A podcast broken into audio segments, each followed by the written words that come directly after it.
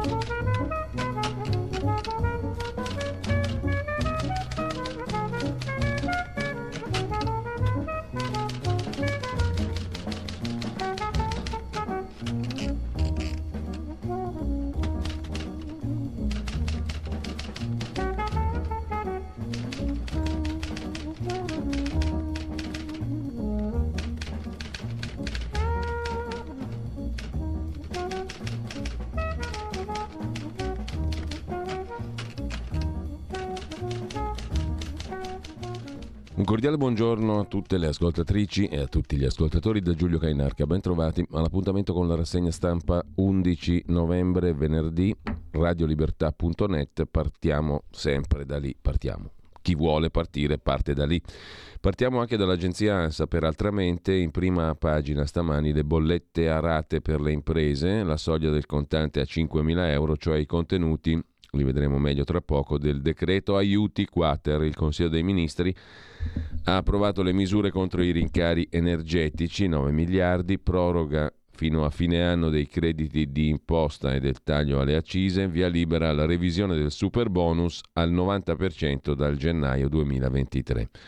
Enorme sblocca trivelle, una quantità di questioni che poi vedremo più in dettaglio. Tensione nella maggioranza sulla modifica al super bonus, sul quale poi ci sono diversi articoli dalla stampa di stamani. Secondo titolo, il Wall Street Journal, che racconta degli Stati Uniti che acquisteranno da Corea del Sud armi per l'Ucraina. Terzo titolo, un passeggero sospetto, allerta all'aeroporto di Atene per due voli della Emirates verso Dubai e New York. Il secondo sorvolava la Sardegna all'Italia, uno fermato, l'altro rientrato appunto mentre stava fatto rientrare mentre stava sorvolando l'Italia. In primo piano poi ancora la vicenda migranti, lo scontro fra Italia e Francia, anche su questo vedremo diversi articoli. La Francia blinda i confini, il ministro dell'interno francese Darmanin sospende l'accoglienza di tremilacinquecento rifugiati dall'Italia, poi blinda il confine, Italia-Francia con cinquecento agenti, situazione grave sulla Ocean Viking, l'Italia è stata disumana, l'accusa che viene dalla Francia all'Italia. Il ministro dell'interno Piantedosi dice Roma, cioè l'Italia, è stata lasciata sola. Parla Santanchè, ministra del turismo, dal reddito di cittadinanza, problemi per il settore del turismo. E poi la vicenda della piccola lasciata morire a Milano, Diana Pifferi morì uno o due giorni prima del rientro della madre, conferma l'autopsia. La madre la abbandonò in casa per sei giorni. Agente ucciso a Bruxelles, l'ipotesi è quella di un attacco terroristico. Secondo i media l'aggressore avrebbe urlato Allah Akbar, Allah è grande, ferito un altro poliziotto. E poi ancora in primo piano Giorgia Meloni, l'alleanza atlantica indispensabile per la sicurezza e per la crescita, ha detto il premier italiana, confermo l'impegno dell'Italia. Scritta antisemita apparsa sulla sinagoga di Trieste, indagini della Digos in corso, il ritorno in Italia di Alessia Piperno dall'Iran, variamente commentato, anzi variamente illustrato oggi sui giornali, il rinnovo del contratto dei professori. Anche questa è un'altra notizia, a Natale aumenti da cento euro, arretrati per duemila euro in media. Una giornata storica, ha detto il ministro Valditara a proposito di questo accordo, un incremento subito di cento euro lordi medi entro Natale, si aggiungeranno gli arretrati per una media di duemila euro, ma anche di più per alcuni che andranno ad aggiungersi allo stipendio alla tredicesima, oltre a risorse per un successivo accordo.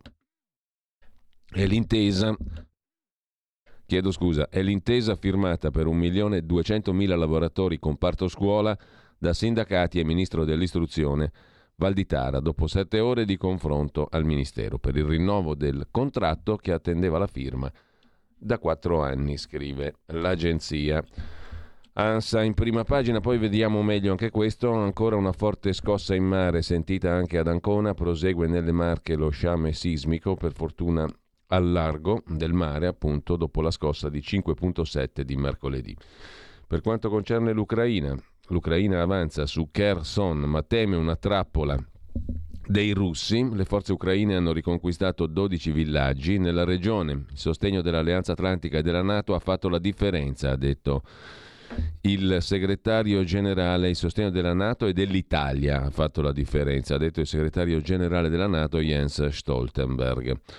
E ancora in primo piano sull'agenzia ANSA di stamani, bugie sulle notti con Berlusconi, tre condanne, due assoluzioni in quel di Bari per le vicende delle famose cene più o meno eleganti. Mentre lasciamo l'agenzia ANSA in prima pagina e andiamo a vedere le pagine, le prime pagine dei quotidiani di oggi. Il Corriere della Sera apre sulla questione della Francia e dell'Italia, sui migranti, rottura con Parigi, stop dice la Francia al patto sui ricollocamenti perché manca la fiducia, ma il governo italiano risponde a una reazione spropositata, dice l'Italia alla Francia. Tensione alle stelle sul caso della Ocean Viking, la nave approderà a Tolone, l'Unione Europea predica, serve cooperazione. Intervista al sottosegretario, mi pare che sia Fazzolari, comunque uomo di primo piano di Fratelli d'Italia, non stiamo violando le norme, serve rispetto.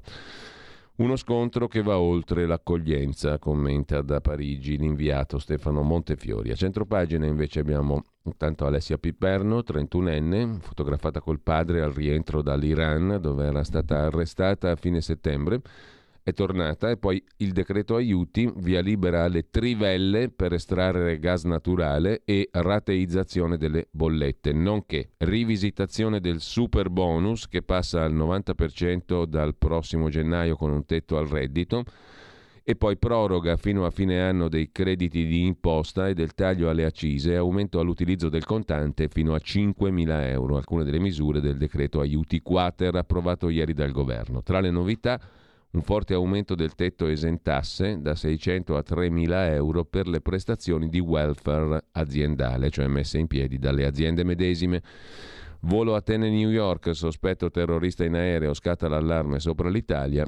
E infine, uccide agente a coltellate alla stazione di Bruxelles. Aveva già minacciato la polizia, avrebbe gridato anche Allah è grande. Il caffè di Massimo Gramellini, si fa ma non si dice, una predica del venerdì, non ce la leviamo assolutamente di torno, ce la leggiamo tutta la predica dell'arciprete Gramellini. Il pasticciaccio brutto con i francesi è la prova di ciò che non funziona in questa maggioranza, dove c'è un partito che ha vinto le elezioni e si sforza, non sempre riuscendovi, di mantenere un basso profilo, e altri due partiti che invece usano la ribalta per fare propaganda alla ricerca dei voti perduti. Capito come la spiega bene il nostro pretone?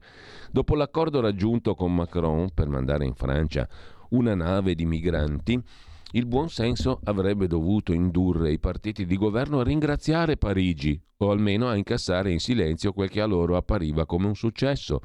E invece Lega e Forza Italia hanno esultato sotto le rispettive curve. L'aria è cambiata, la fermezza paga, senza rendersi conto che ad ascoltarli non c'erano solo i sovranisti indigeni, ma quelli d'Oltralpe. Quindi dovevano starsene zitti, perché i, fr- i francesi li avremmo fatti fessi così, secondo il nostro arciprete. Ma proprio per cretini ci prendono, eh, quelli che scrivono sui giornali, molti di quelli che scrivono sui giornali. Ci prendono tutti per cretini. Andiamo avanti, come perfetti imbecilli, a leggere il pezzo. Il caffè, anzi, a berci il caffè di Gramellini. Ora, a parole i sovranisti sono tutti fratelli, ma nei fatti ognuno pensa prima al proprio pollaio. Il giorno in cui si trovassero contemporaneamente al potere, l'Europa tornerebbe alla guerra dei trent'anni, scrive l'arciprete.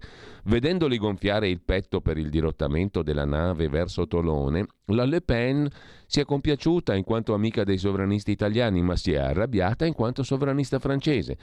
innescando un meccanismo interno che ha portato i ministri di Macron a rovesciare addosso all'Italia quel disprezzo di cui i nostri cugini sono sempre ampiamente forniti. Un po' di razzismo a buon mercato non fa male. Se vuole durare, conclude l'arciprete Gramellini, la Meloni farà bene a prendere esempio dalla nazionale di Bearzot dell'ottantadue, quando l'unico autorizzato a parlare era Zoff, un capitano decisamente più taciturno di Salvini. E lo pagano anche Gramellini eh, per il caffè.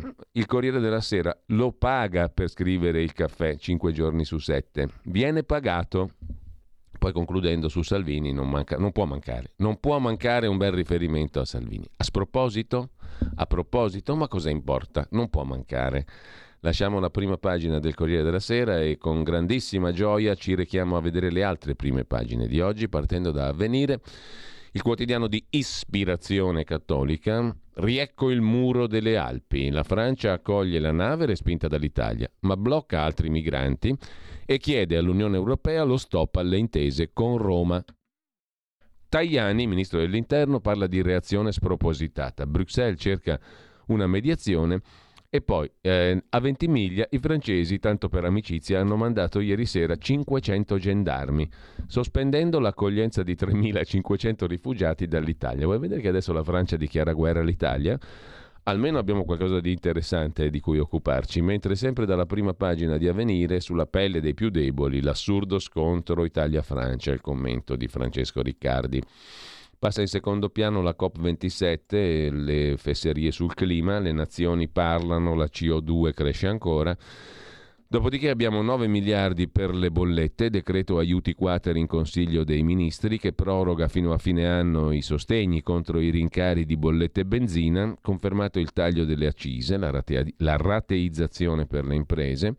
A sorpresa anticipate nel testo approvato ieri dal Consiglio dei Ministri anche la norma sul contante e il taglio del superbonus edilizio che scende al novanta per cento, intervento contestato da Forza Italia, mentre gli amministratori leghisti del Nord-Est, in prima fila Zaia, sostenuto dal ministro Calderoli, criticano il governo sulle trivellazioni in mare. Le tensioni si confermano alla Camera e il decreto aiuti ter passa tra caos e pasticci, scrive Avvenire. E lasciamo per recarci alla prima pagina del Domani di Carlo De Benedetti, scontro politico Italia-Francia, scrive Youssef Hassan Holgado, le vittime sono sempre i migranti, il ministro dell'Interno francese sospende il ricollocamento, l'accordo in vigore con l'Italia, per il ministro dell'Interno italiano Piantedosi la reazione è incomprensibile, ieri un neonato è morto di freddo in mezzo al mare. Sostiene Carlo Trigilia, sociologo, nell'articolo di fondo su Domani, che la rinascita del P D non partirà dalle primarie. E poi c'è la storia dell'ex revisore vaticano, denuncia i furti nella curia che il Papa non ha ripulito. C'è del marcio in Vaticano, scrivono pagina uno e pagina sette Mattia Ferraresi e Emiliano Fittipaldi. Milone, ex contabile assunto da Papa Francesco, denuncia furti nella curia che il Papa non ha ripulito. Il revisore si è dimesso cinque anni fa dopo le accuse di spionaggio dei promotori e della gendarmeria. Ora attacca tutti, compreso il ministro degli esteri vaticano, il segretario di Stato Parolin. C'è la vicenda della casa di Bruno Vespa e quella di Gianni. Tutto falso, replicano loro. Casa Vespa, che non è eh, Rai uno, sì anche per carità, però eh, è casa proprio fisica dove abita lui e che è del Vaticano. Milone, l'ex contabile messo lì dal Papa e poi andatosene cinque anni fa, svela di aver segnalato nel duemiladiciassette la sparizione di due milioni e mezzo dalla Fondazione Baiola Parisani per la realizzazione di un reparto, realizzazione sostituita dall'apposizione di una targa di ringraziamento all'ingresso del vecchio reparto, cioè non hanno fatto niente, si sono imboscati due milioni e mezzo di euro. Tra eh, le storie raccontate c'è anche quella che ri- riguarda Domenico Giani, l'ex capo della gendarmeria, e la sua bella casa. E la bella casa anche di Bruno Vespa, l'unico giornalista Rai, ce ne sono tanti però, che hanno appartamenti dal Vaticano. L'unico giornalista Rai di cui è noto il rapporto con Propaganda Fide, le case del Vaticano, è Bruno Vespa, che vive in un attico vicino a Piazza di Spagna, duecento metri quadri e una delle più belle terrazze di Roma, dice Vespa sentito da Domani. Io pago poco meno di undicimila euro al mese di affitto, tutto documentato, altro che cinquantamila euro all'anno. In più ho pagato io i lavori di ristrutturazione, oltre mezzo milione. Vaticano, Roma, bella gente. Lasciamo Domani, andiamo a vedere il Fatto Quotidiano Di Marco Travaglio, cento dieci per cento contanti, trivelle, le tre destre vanno ai materassi, sono già messi malissimo questi tre, Salvini, Berlusconi, Meloni, aiuti e nuove porcate, super bonus smantellato, cash a cinquemila euro, Lega e Fratelli d'Italia divisi anche sulle trivelle, intanto Meloni fa sponda con NATO e Stati Uniti, Macron dichiara guerra all'Italia disumana e mobilita cinquecento agenti alla frontiera di Ventimiglia. Senza confini, il progetto di formazione, come sarà la nostra scuola per cittadini, ieri la presentazione del sito col manifesto, i percorsi di studio, un luogo, una rete per documentarsi, esprimersi, essere felici, indignarsi, le iscrizioni da settembre. Nell'inserto se volete iscrivervi alla scuola di educazione civica del Fatto Quotidiano. La frase sopra la testata, dopo quarantacinque giorni di prigionia in Iran, Alessia Piperno liberata. Torna in Italia grazie all'intelligence, dice Meloni. A trattare sugli ostaggi non ci batte nessuno. Quali vantaggi avrà avuto l'Iran, escludendo la vil moneta, perché non trattasi di volgari rapitori o Stato Islamico o ISIS, trattasi di Stato, però qualche vantaggio ce l'avrà avuto di sicuro. Non importa, abbiamo salvato la vita di una preziosa cittadina italiana. La S R L non pagò tre T F R e Crosetto era socio al dieci per cento. Si parla della società Agriscambi Viaggi, nella quale è ingabolato il ministro della difesa, che però oggi è protagonista di una cosa molto più divertente. Ha parlato malissimo di Conte in un fuori onda di Striscia la Notizia, che poi ci ascoltiamo tutti goduti. Le tre ex dipendenti di una società fallita, non fu versato per loro il T F R e Crosetto deteneva il dieci per cento della società. Scandalo, i scandalo anzi, mentre l'altra vicenda è quella dell'altra sorella d'Italia, vale a dire la ministra Santanchè. Il manager di Visibilia, società della Santanchè, era in cassa ma pagato dal Senato per La Russa. Qui l'incrocio tra cose pubbliche e cose private è una cosa mostruosa, schifosa, orrenda, scrive il Fatto Quotidiano. Turismo, il dipendente dell'azienda di Santanchè figurava come assistente di segreteria parlamentare di La Russa. Anche le istituzioni finiscono nel vortice dei conflitti di interessi e nell'uso disinvolto di cassa integrazione a zero ore, prima per Covid, poi per questioni aziendali, di Visibilia Editore, la società di Daniela Santanchè, dalla quale si è dimessa, eccetera. Il fatto va su questo. Il Fatto Quotidiano poi mette in prima pagina, andiamo a centro pagina, Moratti, il suicidio del P D, un commento, Barbacetto su Salaland, Milano città privata, la terra di Sala, a pagina undici Gianni Barbacetto si occupa di questa questione, a pagina undici del Fatto Quotidiano. Beh, la scuola di formazione civica l'abbiamo vista prima, benvenuti a Salaland, aree, piscine, arene. Milano città privata, svendite, dallo stadio al Palasport il sindaco rinuncia alla gestione dei beni pubblici. Dove andrà a finire Beppe Sala dopo Milano? Giuseppe Sala comunque passerà alla storia, scrive Barbacetto, come il sindaco della privatizzazione di Milano, o meglio della rinuncia del comune a gestire la città e le sue trasformazioni in nome dell'interesse dei cittadini.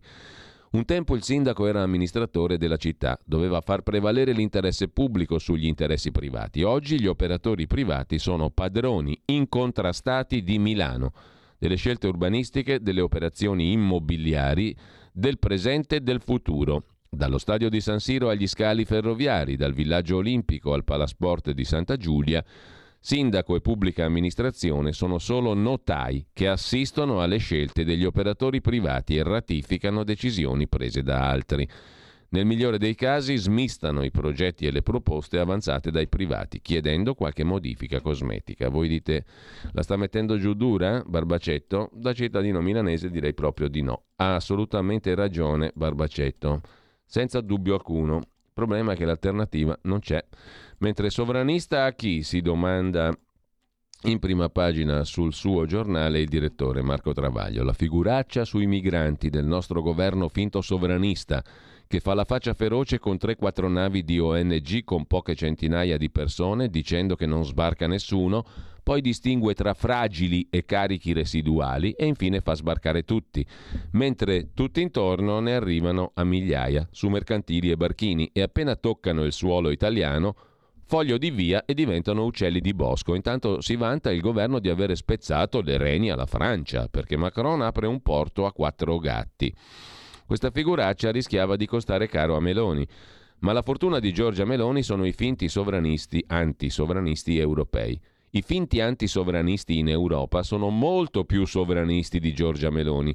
Lavorano per lei da prima del voto, tipo Macron, che dopo aver cambiato idea tre volte, sia alla Ocean Viking a Marsiglia, anzi no, anzi sì ma a Tolone, la attacca, scelta inaccettabile e incomprensibile.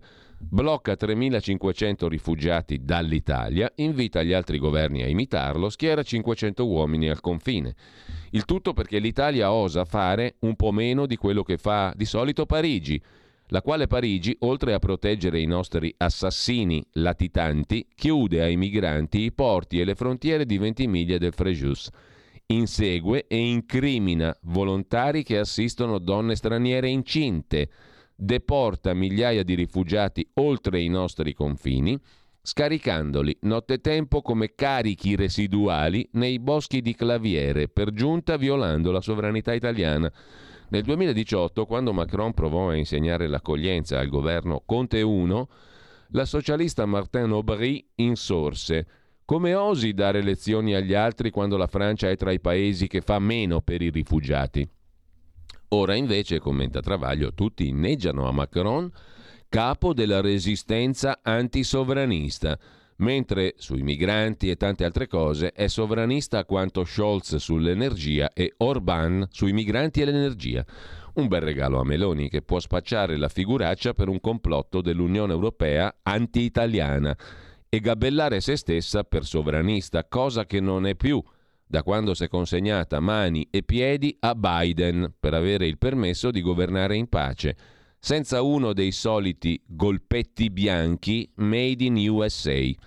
Ieri infatti non ha fiatato Meloni quando il console ucraino Andriy Kartys ha intimato a Sala, a Fontana, al sovrintendente Maier di cancellare la prima della scala col Boris Godunov di Mussorgsky e rivedere il cartellone per ripulirlo da, alti, da altri elementi propagandistici, cioè da opere liriche di musicisti russi, tutti putiniani come Mussorgsky, nato nel milleottocentotrentanove, morto nel milleottocentottantuno, oltre cent'anni prima che Putin salisse al potere. Un premier sovranista, conclude Travaglio, suggerirebbe a questo svalvolato e a chi ce lo ha mandato di non permettersi mai più simili scemenze e di rivolgersi a un bravo psichiatra. Invece c'è pure il caso che nella nuova culla del sovranismo, alla prima della scala, l'opera di Mussorgsky venga sostituita di corsa dalla fiction di Zelensky, conclude Marco Travaglio in prima pagina sul, fo- sul Fatto Quotidiano, sul suo giornale ovviamente. Il Foglio invece, lo stavamo citando, apre con il commento principale di Luciano Capone sul nazismo, la pretestuosa polemica contro Valditara sul crollo del muro di Berlino. L'A N P I non ha ancora fatto i conti con il comunismo, scrive il Foglio. Dal Foglio passiamo al Giornale di Augusto Minzolini, titolo a tutta pagina: Macron fa l'eurobullo, attacco all'Italia. Macron straccia l'accordo sui migranti, invita l'Unione Europea a fare lo stesso e schiera gli agenti al confine. Una reazione eccessiva per non accogliere. In tre mesi la Francia ne ha presi solo trentotto, attenzione, su diecimila e passa che dovevano redistribuire il carico residuale. Dai toni alti alla crisi, Meloni non arretra e il Colle chiede dialogo. A proposito del Colle, c'è una notiziola interessante che riguarda Maria Mattarella. Chi è? Lo scopriamo tra poco, state all'ascolto. Alessia libera dagli Ayatollah, rischiato un altro caso Regeni, scrive Fausto Biloslavo in primo piano sul giornale di oggi. A pagina dodici c'è il servizio di dettaglio. Abbiamo rischiato un altro caso Regeni, timori per le origini ebraiche della Piperno, le trattative e il ruolo italiano nel nucleare. Il timore per la foto di famiglia con bandiera israeliana e per le origini ebraiche. I canali giusti, mantenuti nel tempo, di servizi segreti e diplomazia nei gangli dell'Iran. La necessità degli Ayatollah di trovare una sponda in Europa dopo i ferri corti con la Germania per passare messaggi ai nemici americani e israeliani. L'interesse strategico dell'Iran sul nucleare e le sanzioni per trovare una via d'uscita. Questi sono in retroscena che hanno portato alla liberazione di Alessia Piperno. In prima linea Farnesina, ambasciata italiana a Teheran, Agenzia Informazioni e Sicurezza Esterna, A I S E, e Coordinamento Dipartimento Informazioni e Sicurezza, il D I S, a stretto contatto con Palazzo Chigi. Così scrive il giornale con Fausto Biloslavo. E sempre dalla prima pagina del giornale, sconti su bollette benzina e superbonus tagliato al novanta per cento, il P D abbandonato dagli elettori. E ancora il piano che ha convinto Putin, lo racconta Gian Micalessin, il piano del generale Sergei Surovikin, incaricato di guidare tutte le operazioni in Ucraina. Ecco, questo sarebbe il piano che ha convinto Putin e che potrebbe convincere Putin a trattare. Qual è il piano? Conquistare il quaranta per cento dei territori del Donetsk, ancora sotto controllo ucraino. Soltanto facendo sventolare il tricolore russo su quelle terre, Putin potrà annunciare la presa di tutto il Donbass. Prendere tutto il Donetsk, concludere le ostilità. E sempre rimanendo al giornale, iniziato il ritiro da Kherson, ora Mosca vuole trattare con l'Unione Europea, mentre Mediaset batte Rai per quanto riguarda gli ascolti, ma Pier Silvio Berlusconi fa la predica alle Iene. Siete andati oltre con il caso del tizio che poi si è sui- dei due suicidi. Uno si è suicidato di suo, quell'altro si è suicidato dopo l'intervento delle Iene, che hanno svelato la- l'inghippo di una storia per la quale un sessantaquattrenne si fingeva donna e chattava con un ventiquattrenne che si è suicidato. Comunque, al di là di questo, lasciamo il giornale, andiamo al Giorno, Nazione, Resto del Carlino.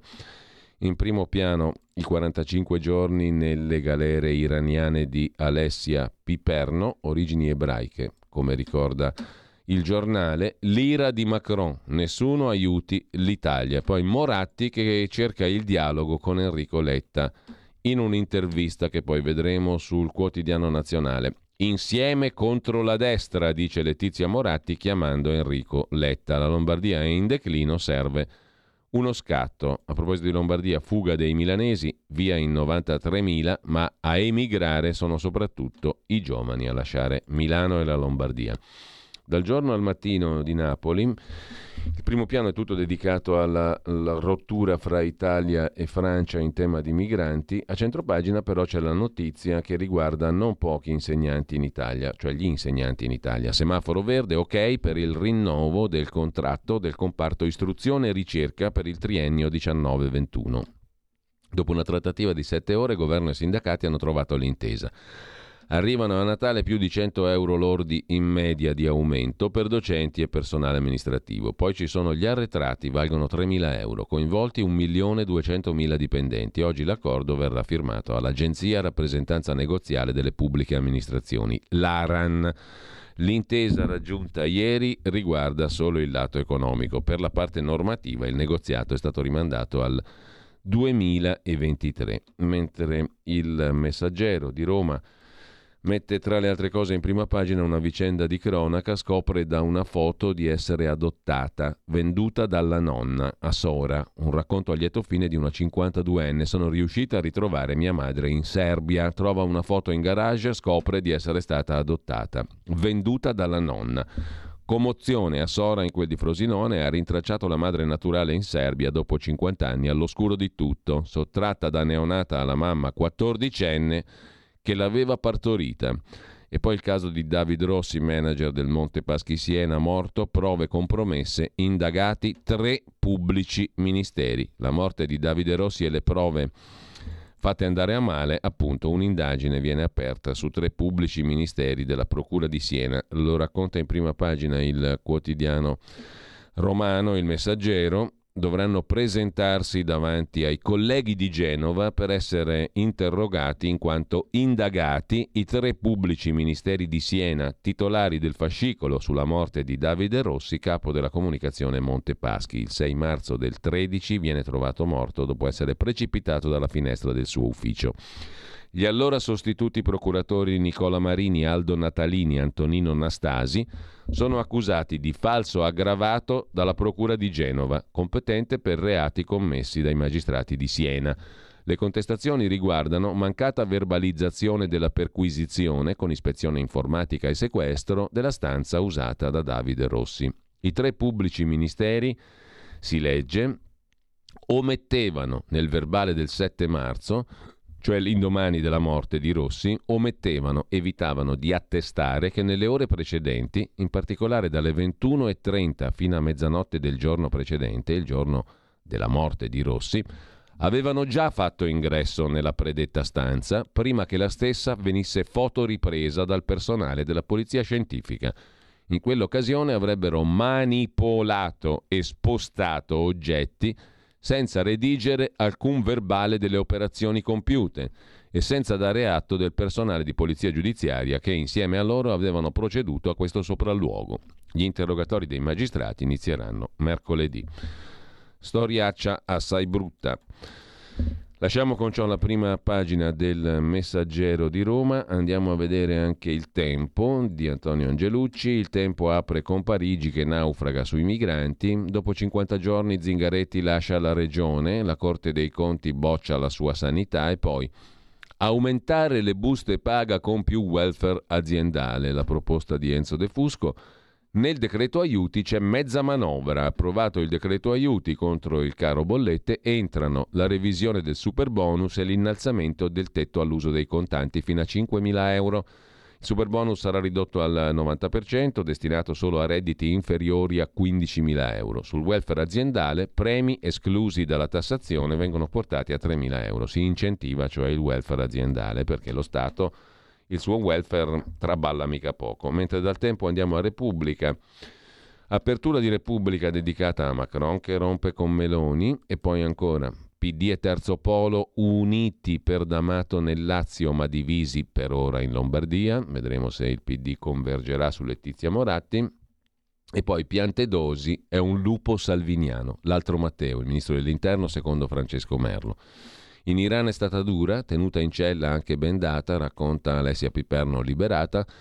E poi Kosovo, la rivolta degli agenti serbi che fa temere la guerra. Poi vediamo meglio l'articolo, perché il Kosovo è di nuovo in sobbollimento, è in ebollizione. Umiliato dal professore, sono Marco e non signorina, parla con Repubblica lo studente trans, il prof mi ha sempre chiamato signorina calpestando i miei diritti e ci ha anche detto ora vedrete voi che succede col governo di destra. Si sfoga così Marco, nome di fantasia, studente trans del liceo Cavour di Roma, tre giorni fa vittima di discriminazione, scrive Repubblica in prima pagina. Prima pagina della Consorella Agnelli Elkan, La Stampa di Torino, virgolettato, migranti, Italia disumana, è l'accusa della Francia che va in scontro totale con la splendida Repubblica Italiana. Bollette a rate, aiuti per nove miliardi, ma lite su trivelle super bonus. E poi ancora in prima pagina sulla Stampa di Torino, volevamo spezzare le reni alla Francia, ironizza Andrea Malaguti. Il dramma dei bambini, morire di freddo a venti giorni perché una mamma amorevole ti mette su una bella barca in mezzo al Mediterraneo e un papà amorevole ti fanno fare questo bel viaggio. Sempre dalla prima pagina della Stampa di Torino, poi vediamo un po' il Buongiorno, l'altra predica quotidiana, quella di Mattia Feltri, benevolo con prudenza. Ieri ho letto sul Fatto Quotidiano l'anticipazione del nuovo libro di Goffredo Bettini. Se qualcuno non sapesse chi sia, è uno che ama aggrottare la fronte e scrutare il futuro per dispensare consigli che il P D segue da quindici anni, almeno, cioè da quando non vince più le elezioni. Non è vero, non ho letto l'anticipazione, ho letto le prime sei righe dove dice molto male di Matteo Renzi, col quale ammette fu benevolo, per quanto con prudenza e mantenendo autonomia. Sarei anche andato avanti, ma lette le prime sei righe sono venuto meno e non so se fu il delirio, ma sentivo la voce di Bettini. La sola proposta propulsiva credibile e combattiva è Matteo Renzi, aprile del duemilatredici. Si vince innovando, Renzi è l'innovazione, giugno del tredici. Renzi Premier lo voterei subito, luglio del tredici. Il giorno dopo che Renzi avrà vinto le primarie cambierà la politica italiana, insomma era tutta una lode di Renzi. Benevolo ma con prudenza e mantenendo autonomia, se servisse negherebbe pure il nome della madre. Detto questo, una roba interessantissima, quello che pensava Bettini di Renzi, e anche lui lo pagano ovviamente. Mentre lasciamo la Stampa e andiamo a vedere anche la prima pagina della Verità di Maurizio Belpietro, autore del commento e del pezzo d'apertura. Peggio delle O N G c'è solo la Francia, l'orrida Francia.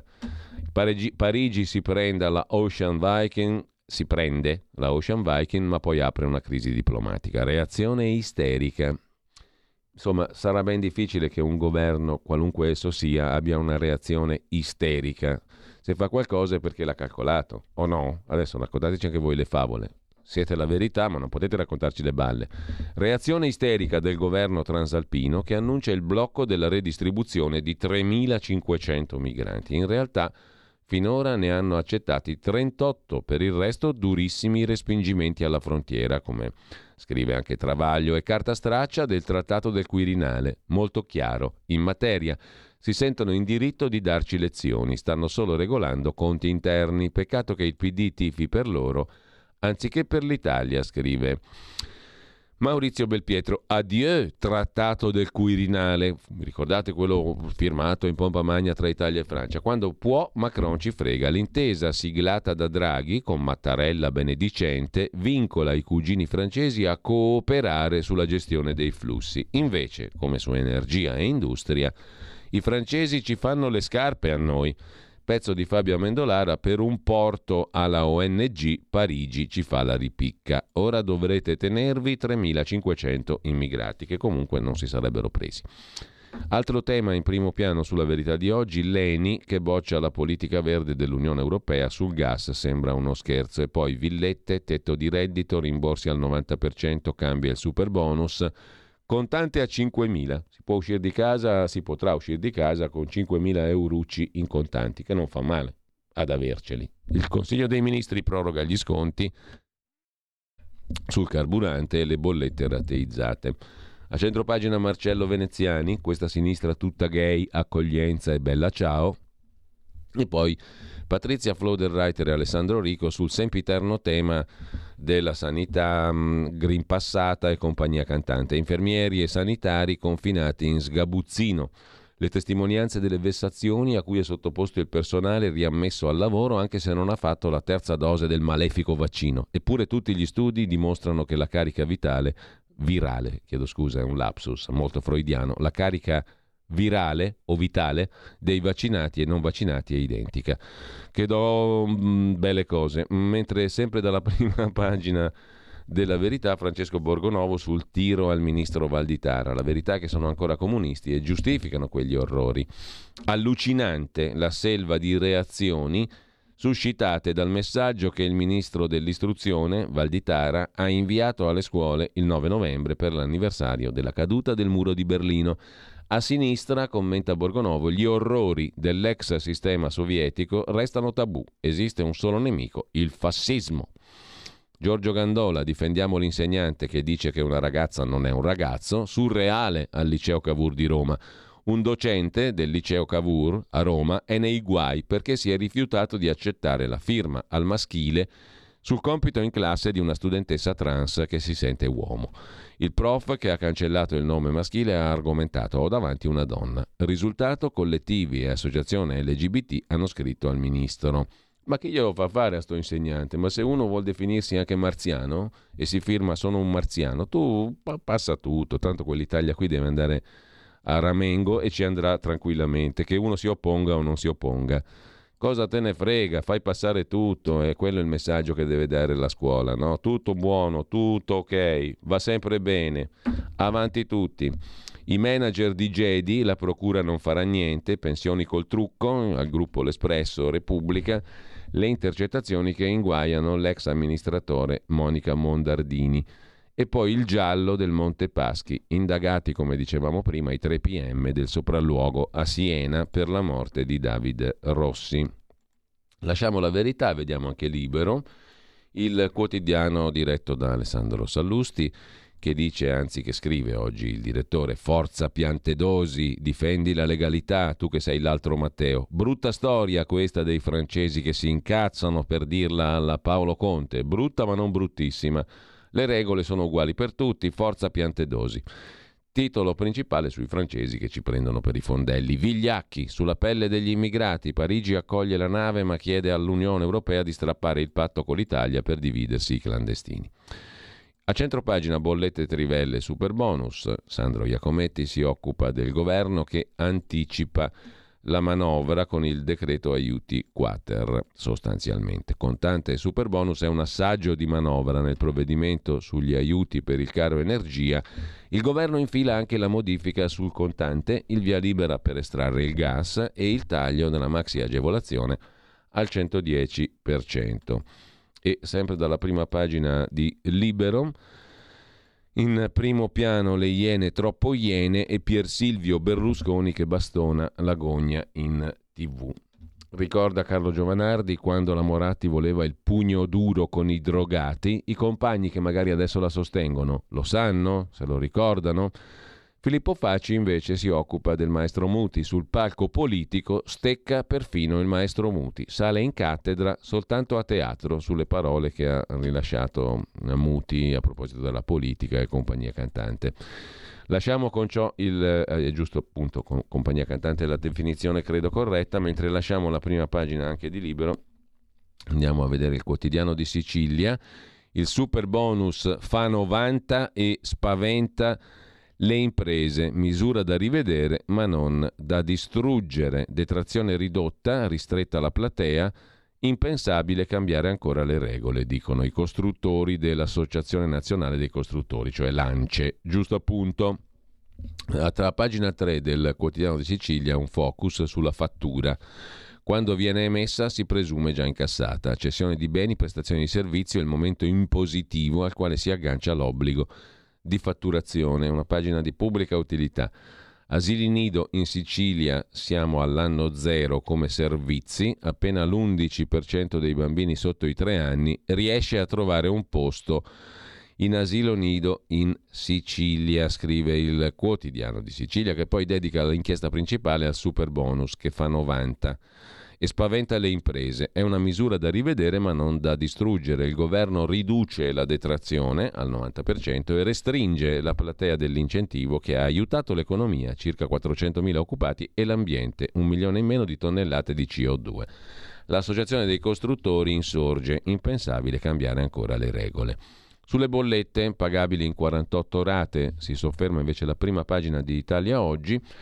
Energia elettrica e gas dilazionabili fino a quattro anni, anche con garanzia della SACE per i consumi dal primo ottobre al trentuno marzo del duemilaventitré. Credito di imposta per le imprese più ampio. E sempre dalla prima pagina di Italia Oggi il corsivo, diritto e rovescio, del direttore Magnaschi. Pietro Gussalli Beretta, presidente e amministratore delegato della Beretta Holding, famiglia italiana che produce armi da cinquecento anni, è operante in tutto il mondo, ha annunciato che dopo l'acquisizione dallo Stato della Svizzera della Norma Precision, società che produce munizioni, ha subito deciso di realizzare negli Stati Uniti un nuovo stabilimento appunto di munizioni, un'attività che mancava alla Beretta. La costruzione è già partita in tre mesi dalla chiusura dell'acquisto della società. Un'operazione del genere in Italia avrebbe richiesto, se tutto fosse andato bene, dai cinque ai sei anni di tempo, con buona pace della nuova occupazione, da tutti apparentemente auspicata, ma che da noi continua a rimanere a bagnomaria, sopraffatta da vincoli e restrizioni di ogni tipo che tutti deplorano, ma che nessuno ha voglia di disboscare o ridurre. Basti pensare che per la realizzazione di un degassificatore bisogna ottenere l'ok di ben trentatré autorità, ognuna delle quali impone i suoi tempi. Campacavallo, scrive Italia Oggi in prima pagina. Viste le prime pagine, adesso facciamo un piccolo focus sugli argomenti principali del giorno e su alcuni degli articoli, non sono pochi, selezionati per oggi. Partiamo da un pezzo di Agi, l'Agenzia Italia, sul super bonus, le trivelle e il limite all'uso del contante, cioè le decisioni prese dal Consiglio dei Ministri col nuovo decreto aiuti, incluso l'innalzamento a cinquemila euro appunto del contante e il rinnovo fino al trentuno dicembre del taglio sulle accise dei carburanti. Misure per mitigare il caro energia, ricerca di nuovi giacimenti di idrocarburi nel mare, riduzione del superbonus edilizio dal centodieci al novanta per cento con una serie di paletti e poi innalzamento a cinquemila euro del limite sull'utilizzo del contante, oltre che il rinnovo fino a fine anno del taglio delle accise sui carburanti, premi aziendali detassati fino a tremila euro. Questo in sintesi il contenuto del decreto aiuti quater varato dal Consiglio dei Ministri. È stato trovato anche l'accordo sul contratto degli insegnanti a dicembre, duemila euro di arretrati. Anche questa è un'altra novità importante, anzi storica, l'ha definita ieri il ministro dell'istruzione e del merito Valditara. Accordo sul rinnovo del contratto insegnanti duemiladiciannove ventuno. Voi direte siamo nel ventidue? Sì, perché comunque non era stato rinnovato l'accordo precedente. In ogni caso l'intesa è stata siglata dopo sette ore di confronto, riguarda un milione duecentomila lavoratori del sistema scuola e consiste, ha detto il ministro Valditara, anzitutto in un'anticipazione sulla parte economica che permetterà al personale scolastico di vedersi riconosciute già nel cedolino di dicembre le somme degli arretrati maturati per una voce media di duemila euro, i quali andranno ad aggiungersi allo stipendio e alla tredicesima. Inoltre l'accordo prevede una disponibilità di cento milioni di euro da destinare alla componente fissa della retribuzione accessoria per il duemilaventidue, ottantacinque milioni e otto per i docenti, quattordici e due per il personale amministrativo. Una giornata storica, dichiara il ministro Valditara circa l'accordo tra il ministero e i sindacati del comparto istruzione e ricerca. È stato inoltre assunto l'impegno a reperire ulteriori risorse finanziarie da destinare alla retribuzione tabellare del personale scolastico, fermo restando poi la disponibilità per il duemilaventidue dei cento milioni di euro aggiuntivi. Vengono destinati dal duemilaventidue appunto ottantanove milioni di euro per gli incrementi del personale docente e quattordici per quelli del personale amministrativo. Una giornata storica, ha detto il ministro Valditara, perché c'è un modo nuovo di intendere il rapporto tra governo e parti sociali. Sarà sempre l'approccio che porterò avanti con i lavoratori della scuola. C'è lo sblocco di risorse per Natale e poi cento milioni aggiuntivi e l'implementazione di un aumento medio dello stipendio docenti pari immediatamente a cento euro mensili, a regime quasi centoventi euro mensili. È l'incremento più consistente degli ultimi contratti, ha detto Valditara. Diamo un primo segnale concreto sul tema delle retribuzioni. E poi c'è l'altro capitolo, quello appunto di vedersi riconosciute già nel cedolino di dicembre le somme per gli arretrati maturati, voce media duemila euro, insomma non poco.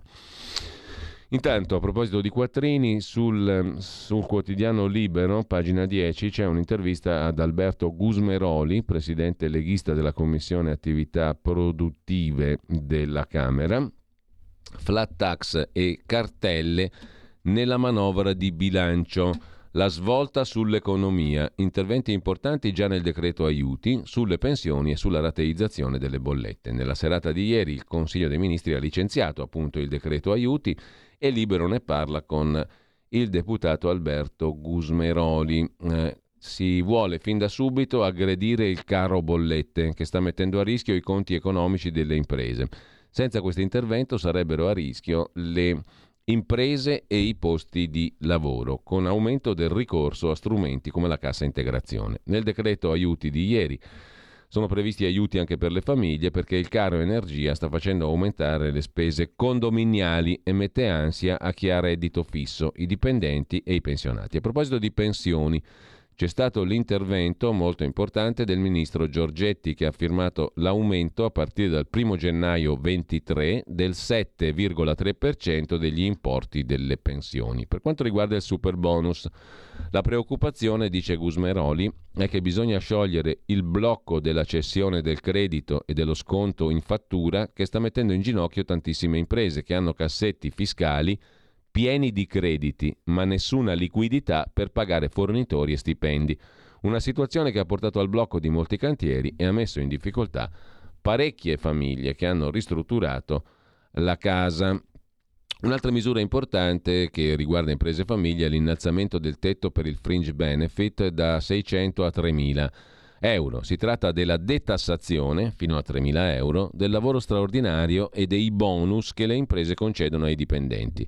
Una misura importante che va a incidere sulla busta paga. Verranno anche rateizzate le bollette, il che si aggiunge al credito di imposta. Si potranno rateizzare i pagamenti. Per quanto concerne gli enti pubblici e le loro bollette, è una questione che ho ben presente, dice Gusmeroli, che è anche vice sindaco ad Arona, in Piemonte. Sicuramente il governo in manovra interverrà anche per aiutare comuni e province. È noto l'appello della Lega sulle difficoltà che hanno comuni e province per il caro energia. Per quanto concerne il tetto all'uso del contante, è stata trovata l'intesa a cinquemila euro, spiega. Spiega Gusmeroli. Intanto votazioni per le commissioni del Senato, presidenze per Terzi, Craxi e Garavaglia, cinque poltrone a Fratelli d'Italia, tre alla Lega, due a Forza Italia, resta il nodo dei posti riservati alle opposizioni. Sulle pensioni vi segnalo un pezzo della Stampa, pagina quattro, tutto dedicato, una paginata intera dedicata alla questione delle pensioni, il rebus di quota quarantuno per evitare lo scalone della riforma Fornero. Dal primo gennaio il governo pensa all'uscita a sessantuno anni, con quarantuno anni di contributi, quindi quota centodue. Ma i conti non tornano, manca un miliardo, non bastano i risparmi sul reddito di cittadinanza. Ipotesi di compromesso, quota centotré, ma i sindacati si mettono di traverso. Sulla questione la Stampa intervista Alberto Brambilla, presidente di Itinerari Previdenziali, già sottosegretario due volte con Maroni, ai tempi che furono. Abbiamo un debito troppo alto, abbassare l'età sarebbe un errore. La riforma c'è già, è la riforma Fornero, dice Brambilla. Meglio prorogare per un anno l'attuale quota centodue, intanto ripensare tutto il sistema. Sulle pensioni si vedrà. Nel frattempo, a livello invece europeo, è stato proposto un nuovo patto di stabilità, cioè nuove regole di finanza pubblica europea con riduzione del debito ad hoc per ogni paese. Ne ha parlato anche l'italiano commissario agli affari economici Paolo Gentiloni. Ogni nazione ha una sfida diversa, crescita e stabilità sullo stesso piano. La Commissione punta a semplificare i parametri per l'aggiustamento di bilancio, introducendo un unico indicatore, la spesa netta primaria, informa l'agenzia Agi. Le regole non saranno più le stesse per tutti. Restano i famosi numeretti, sessanta per cento rapporto debito-P I L, tre per cento rapporto deficit-P I L. Ma ogni Stato avrà un proprio piano dedicato per la riduzione del debito su un percorso da quattro a sette anni. Eliminata la regola del ventesimo, cioè la riduzione ogni anno di un ventesimo del debito che eccede la quota del sessanta per cento nel rapporto col P I L. Semplificate le regole, non ci saranno più matrici o valutazioni annuali della Commissione, ma un singolo indicatore della spesa.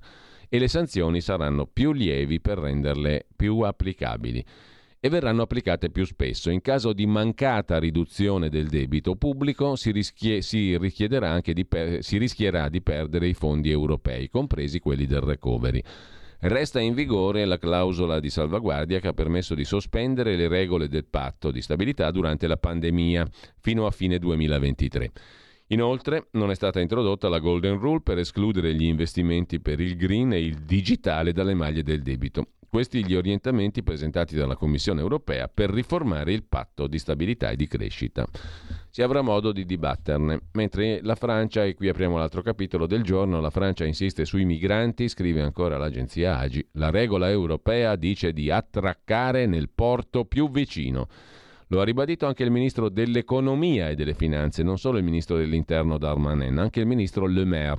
Le navi che soccorrono persone in mare devono sbarcare nel porto più vicino e il porto più vicino è Italia. No, dice il ministro dell'Economia francese. La Francia ribadisce la sua linea per quanto riguarda l'accoglienza migranti, cioè sarebbe meglio dire la non accoglienza migranti, insistendo sul fatto che deve essere rispettata la regola europea, quale che le navi che soccorrono migranti devono attraccare nel porto più vicino e questo porto è italiano, ha detto il ministro dell'Economia francese Bruno Le Maire.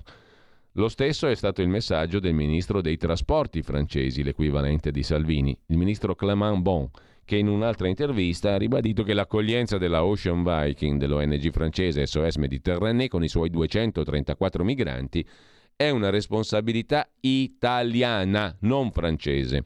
Il ministro dei trasporti francese Bon ha sottolineato che se viene infranto il principio secondo cui le barche umanitarie coi migranti vanno nel porto più vicino, che è quello italiano, la conseguenza è che vaghino per il Mediterraneo giorni e settimane. Bisogna trovare una soluzione nel rispetto degli accordi europei, dice la Francia.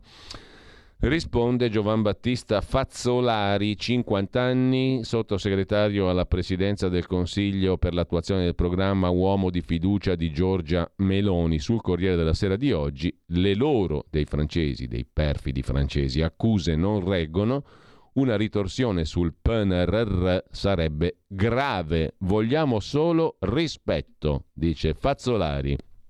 Le norme dicono che chi soccorre deve sbarcare nel porto più vicino. Non è l'Italia, cari colleghi francesi, è la Tunisia. Quello più vicino nell'Unione Europea è Malta. Diamo sei miliardi alla Turchia per bloccare i flussi verso i Balcani. Spendiamo solo cinquecento milioni per tutto il Nord Africa. La Francia accoglie i migranti, blocca l'accordo, eccetera, eccetera. Cosa accadrà? Non cambierà molto, prevede l'uomo di fiducia di Giorgia Meloni. La Francia nel ventidue ha accolto solo trentotto ricollocamenti. Ma siamo popoli amici, ci auguriamo che tutto rientri. In tutto i ricollocamenti sono stati centoquarantasette, oltre ai trentotto francesi. Cioè i trentotto francesi sono una parte di un totale di centoquarantasette ricollocamenti. C'è un punto, il rispetto della legge italiana, europea e internazionale.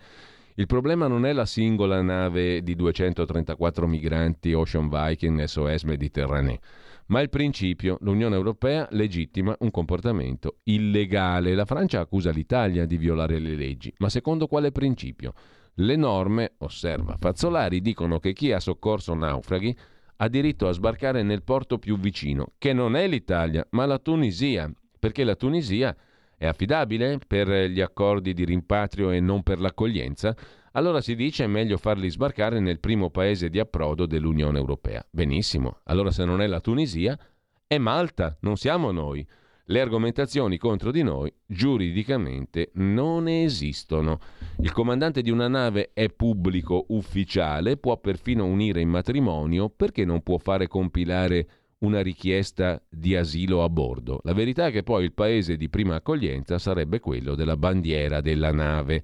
Ai francesi chiediamo rispetto, non ci si può tenere nell'illegalità perché fa comodo così, dice Fazzolari al Corriere della Sera. Sul giornale Gian Micalessin analizza la questione, l'Unione Europea minimizza l'emergenza, volendo guardare alla rottura della Francia col realismo dei numeri non ci sarebbe da preoccuparsi, scrive Micalessin, pagina quattro del giornale di oggi. La decisione di sottrarsi all'impegno di ricollocare tremilacinquecento migranti nel piano di redistribuzione europeo firmato a giugno è la concretizzazione di una promessa mancata già. È la richiesta degli altri paesi europei di condividerne la scelta, pronunciata dal ministro dell'Interno Darmanin, rappresenta solo l'appendice odiosa di questa promessa già mancata, perché nei cinque mesi appena trascorsi, mentre l'Italia ha accolto oltre sessantamila migranti, sbarcati da giugno ad oggi, la Francia si è fatta carico, bontà sua, di trentotto persone. Quindi la necessità di non rispettare le promesse era già stata presa, la decisione, chiedo scusa, di non rispettare le promesse era già stata presa, mancava la scusa per renderla ufficiale. È chiaro, scrive Gian Micalessin, che la retromarcia di Parigi non deriva dalla scelta del nostro governo di avviare un più deciso confronto con le navi delle O N G. La scelta francese altro non è se non la conseguenza dell'avventato vigileremo pronunciato ai primi di ottobre dal ministro francese per gli affari europei, Laurence Boum. Un vigileremo scandito, non va dimenticato, prima ancora che Giorgia Meloni formasse il proprio governo. Vogliamo lavorare con Roma, aveva detto la Boum, ma vigileremo sul rispetto di diritti e libertà. Una diffida pregiudiziale anticipata da quella della Presidente della Commissione europea von der Leyen, pronta ad anticipare la determinazione a utilizzare strumenti adeguati per sbarrare la strada al governo di destra, pronto a portare l'Italia in una situazione difficile. Insomma, la rottura francese è solo la realizzazione di quanto già evocato a Parigi e Bruxelles. Questo deve far capire a Giorgia Meloni che gli strumenti adeguati minacciati dalla Francia non riguarderanno solo l'immigrazione, ma tutti gli altri settori costretti a misurarsi coi paletti dell'Unione Europea. Insomma, la Francia è la portavoce più sguaiata di un gruppo di governi decisi a rendere complicato il lavoro del governo italiano, anche perché le esternazioni francesi arrivano dopo quelle dei portavoce di Berlino e Oslo, fermissimi nel rifiutare ospitalità nei propri porti a due navi O N G battenti bandiera tedesca e norvegese. Due no pronunciati mentre il nostro Presidente del Consiglio incontrava per la prima volta le autorità di Bruxelles. Cosa succede adesso? Si domanda il quotidiano nazionale, Giorno, Nazione, Resto del Carlino in primo piano. Soldi, ricollocamenti, numeri ridicoli. È una bufera politica. Il contributo degli altri paesi alla gestione dell'immigrazione è simbolico rispetto all'Italia. Macron alza la voce perché teme l'estrema destra di Le Pen. Gli arrivi dal primo gennaio al dieci novembre sono ottantanovemilaottocentoventisei. I fondi spesi dall'Italia per l'accoglienza, un miliardo trecento milioni, cinquantacinque milioni di euro il fondo destinato dall'Unione Europea all'Italia, una percentuale ridicola su un miliardo e trecento milioni spesi dall'Italia per ottantanovemilaottocentoventisei sbarcati dal primo gennaio al dieci di novembre di quest'anno. Stai ascoltando Radio Libertà, la tua voce libera, senza filtri né censura. La tua radio.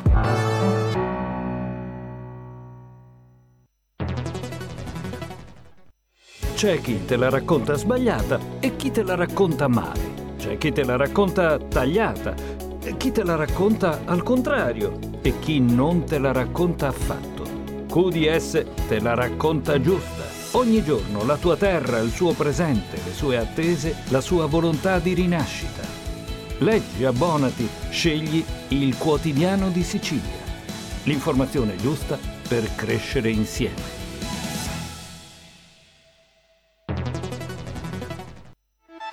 Stai ascoltando Radio Libertà, la tua voce libera, senza filtri né censure, la tua radio.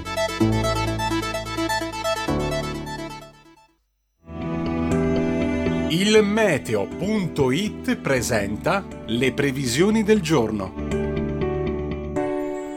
Pressione moderatamente stabile sul nostro paese, dove la giornata odierna sarà caratterizzata da un sole prevalente con però molte nubi, temperature massime stazionarie. Al mattino infatti avremo una copertura nuvolosa e irregolare soprattutto al centro-sud, qualche nube in meno sulla Toscana, maggiori spazi di sereno invece al nord. Qui però potrebbero formarsi delle foschie, specie in Val Padana.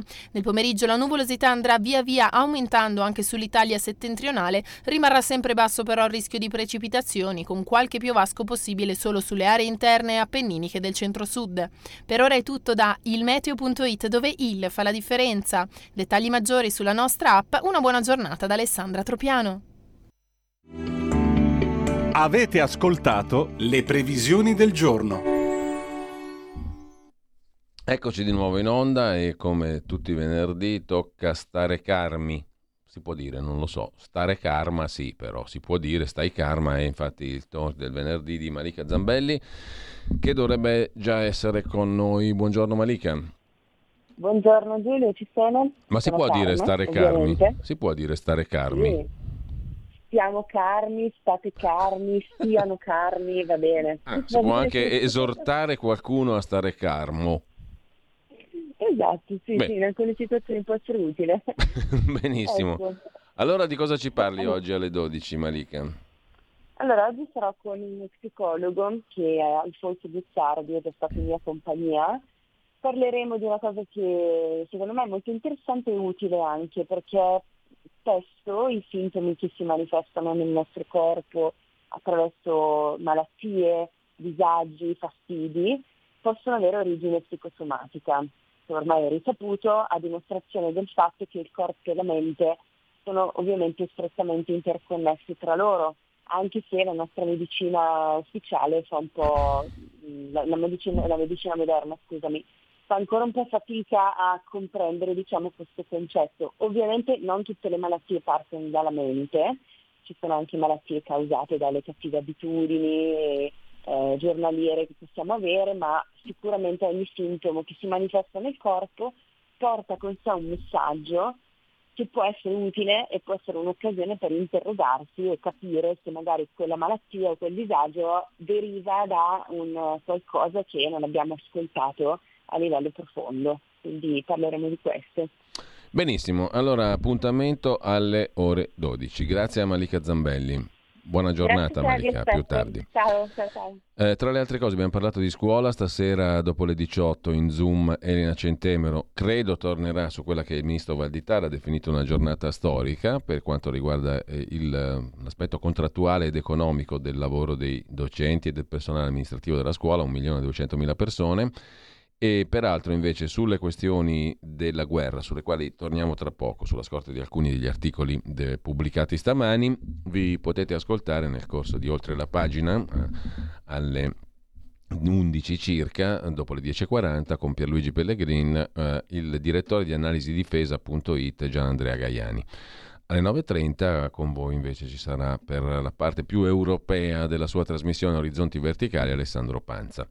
Intanto torniamo al pezzo sul quotidiano nazionale a proposito dei numeri, qualche numero e i costi dell'immigrazione. Da lunedì scorso, solo a Lampedusa, sono sbarcati seicentoquaranta migranti, ma più complessivamente, da inizio anno in Italia sono arrivati ottantanovemilaottocentoventisei migranti, di cui novemilanovecento trenta minori non accompagnati, una cifra, un esercito di minori non accompagnati. Nello stesso periodo dell'anno scorso erano stati cinquantasettemilaquattrocentocinquantotto in tutto, nel duemilaventi trentamila. Quest'anno il triplo. La rotta del Mediterraneo centrale è quella più frequentata, scrive ancora il quotidiano nazionale, e quasi tutti i migranti sono sbarcati in Italia, mentre Malta ha registrato un calo sostanziale.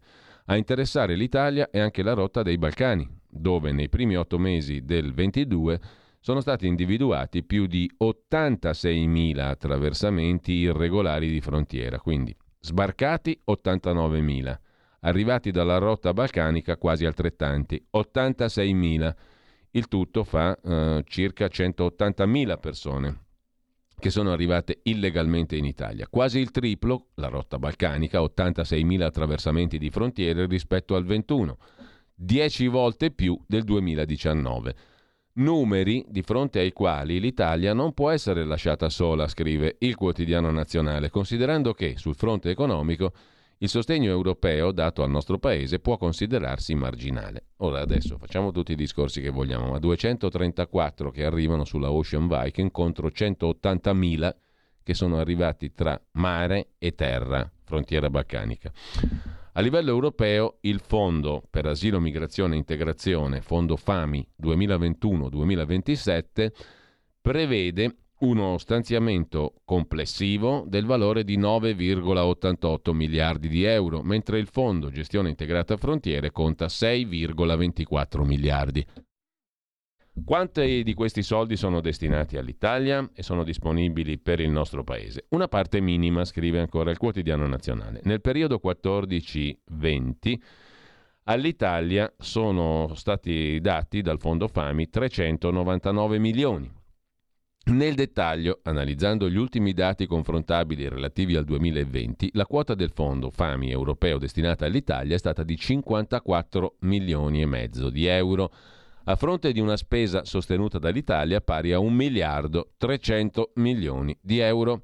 A livello europeo un primo passo sulla questione migratoria è stato fatto il dieci giugno con la dichiarazione approvata a Lussemburgo dal Consiglio europeo degli affari interni, intesa denominata Meccanismo volontario di solidarietà, che prevede il ricollocamento annuo di diecimila migranti. Però voi capite bene che allora ne sono arrivati ottantanovemila ottocentoventisei da inizio anno via mare, attraverso la rotta balcanica ottantaseimila attraversamenti irregolari, fanno circa centottantamila persone, a fronte delle quali è stato previsto un ricollocamento di diecimila migranti in tutta Europa, individuati tra le persone salvate in seguito a operazioni di Safe and Rescue nel Mediterraneo centrale e lungo la rotta atlantica occidentale. Questa intesa, meccanismo volontario di solidarietà, ricollocamento di diecimila migranti, è stata condivisa da diciotto stati dell'Unione Europea e tre associati, Norvegia, Svizzera e Liechtenstein. Impegni per partecipare alla redistribuzione sono stati presi però finora solo da tredici paesi, per un totale di ottomiladuecento quote. Germania, Francia, Portogallo, Irlanda, Romania, Norvegia, Bulgaria, Finlandia, Belgio, Croazia, Lussemburgo, Lituania e Islanda. L'Italia è il primo beneficiario dei trasferimenti con tremilacinquecento delocalizzazioni di rifugiati previste entro l'estate del ventitré. Ma ora l'accordo rischia di saltare a causa del braccio di ferro con la Francia, che nel frattempo ha ricollocato presso suolo francese trentotto sole persone. Questi sono un po' i numeri, poi ognuno faccia quello che vuole. Su Repubblica, a pagina quattro, i numeri quelli sempre sono, c'è poco da fare, diecimila da spostare, centodiciassette partiti. Hm? Questa è la proporzione. La fragile intesa affossata dalla Francia. Come funziona l'accordo siglato da ventitré paesi? Li abbiamo visti prima i numeri. Da Parigi, commenta su Atlantico Quotidiano Federico Punzi, non solo un fallo di frustrazione, ma un casus belli per andare contro l'Italia. Le ipocrisie di Macron, la rappresaglia francese non solo sui migranti. La minaccia è quella di guerra totale al governo Meloni, con conseguenze estremamente forti, lo ha minacciato la Francia, sull'intera relazione Italia-Francia. Iniziamo dalla fine, scrive Punzi, perché il ministro dell'interno francese, Darmanin, ha voluto impreziosire la sua performance con un petardo finale in diretta televisiva durante il telegiornale delle ore venti in Francia. L'Italia è stata molto disumana, ha detto Darmanin. Qui ci sarebbero tutti gli estremi per convocare l'ambasciatore francese. Parigi, promemoria, convocò l'ambasciatore italiano nel duemiladiciannove per le parole dell'allora vicepremier Di Maio. Ma facciamo un passo indietro. Si parla del caso della nave O N G Ocean Viking, S O S Mediterranee, che due giorni fa sembrava risolto con soddisfazione di tutti. Anche la tempistica della storia è molto singolare, scrive su Atlantico Quotidiano Federico Punzi. Mentre veniva diffusa la notizia che il Ministero dell'Interno francese aveva dato disponibilità ad aprire il porto di Marsiglia alla nave, le autorità italiane facevano sbarcare tutti i migranti a bordo di Humanity One e Geo Barents a Catania. Qualcuno ci aveva visto un compromesso. Fatto sta che all'apertura del porto di Marsiglia alla nave Ocean Viking seguiva un comunicato di apprezzamento della Presidenza del Consiglio italiana. Che le cose però non stessero andando come sembrava lo indicava, mercoledì, una dura nota della Commissione europea che chiedeva lo sbarco immediato nel luogo sicuro più vicino di tutte le persone a bordo della Ocean Viking, che è la nave che sarebbe dovuta andare in Francia. In quel momento la nave si trovava presso la Sardegna.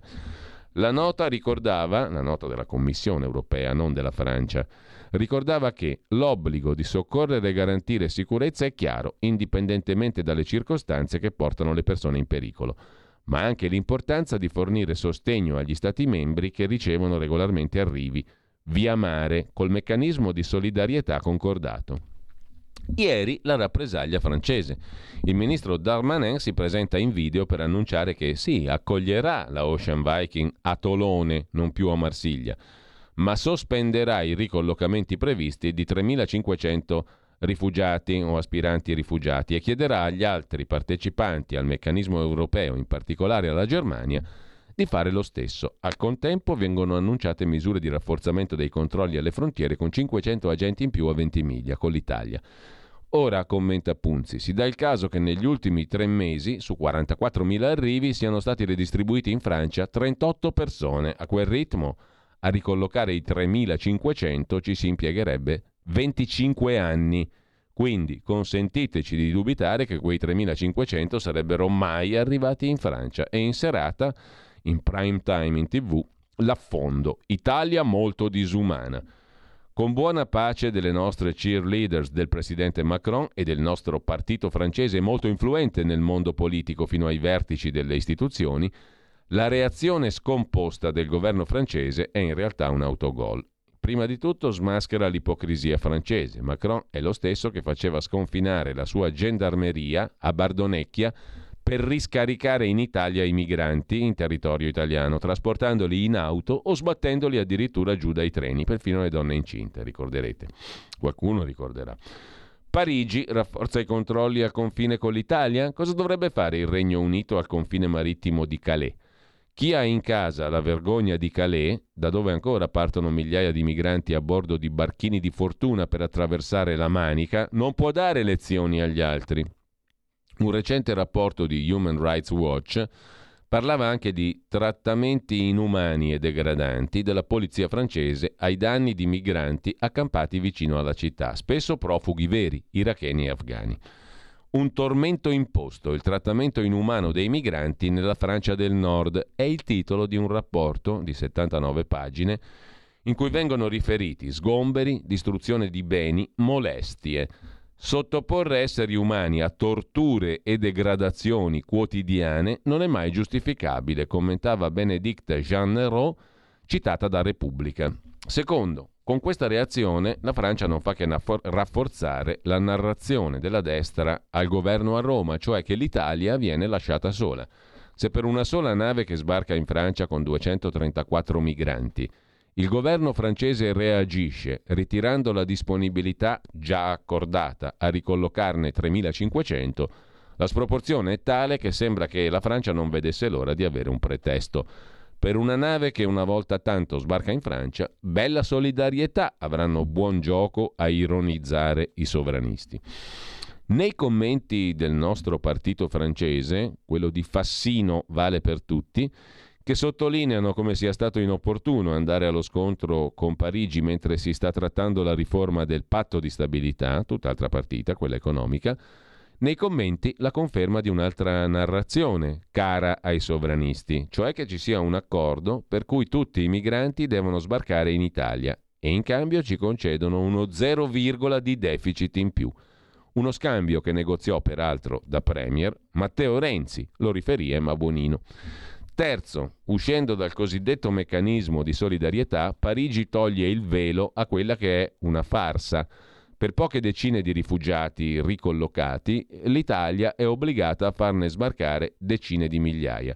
Se è questo l'accordo, è manifestamente un cattivo accordo per noi. Quindi Macron ci fa un favore a romperlo, perché così si viene alla luce, viene alla luce quella che è una farsa.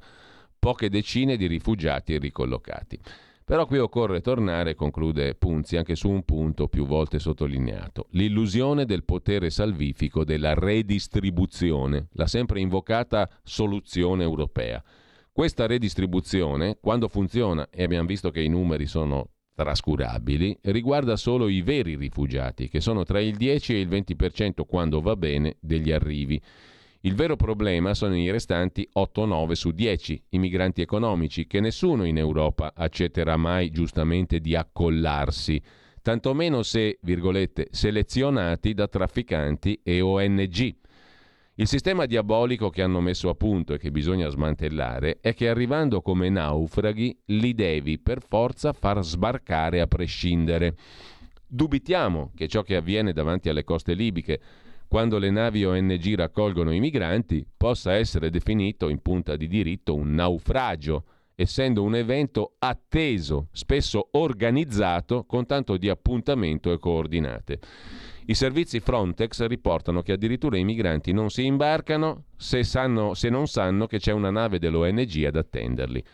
A nostro avviso, dunque, questo non è un naufragio, ma il problema resta e la soluzione non è litigare per spartirseli, ma decidere una volta per tutte di impedire che siano trafficanti e O N G a decidere chi entra in Europa, e farlo con chi ci sta.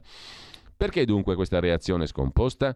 Indubbiamente per motivi di politica interna, sottolinea ancora Punzi. In Francia devono essersi accorti che accogliere la Ocean Viking può, crea- può creare un precedente pericolosissimo, inducendo le navi O N G a dirigersi verso le coste francesi non dopo due settimane, ma subito dopo non avere avuto risposta dall'Italia, come spesso ora si dirigono da noi dopo mancata risposta di Malta.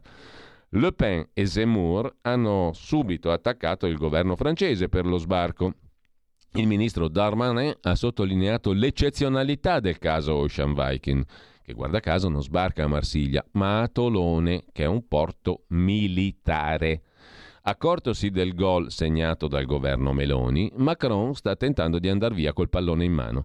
Ma c'è di più, oltre ai motivi interni. Giusto ieri pubblicavamo un'analisi sui tentativi di Berlino e Parigi di destabilizzare l'Italia, tra gli strumenti anche le navi O N G, per impedire l'hub italiano del gas e salvare quello franco-tedesco, scrive Atlantico con Federico Punzi, analisi che si concludeva con un'esortazione al governo Meloni a prendere atto che la Francia non è nostra alleata né sull'energia né sul patto di stabilità né sul resto. A dimostrazione di ciò, il governo francese ieri ci ha comunicato che intende fare della Ocean Viking un casus belli su tutto, non solo sull'immigrazione. Nelle dichiarazioni del ministro Darmanin, che non si è limitato ad annunciare sospensione del programma ricollocamento migranti, ma ha minacciato conseguenze estremamente forti su tutti gli altri aspetti della relazione bilaterale, ma anche sui rapporti tra l'Europa e il governo italiano, che, ha detto Darmanin, non può limitarsi alla questione migratoria.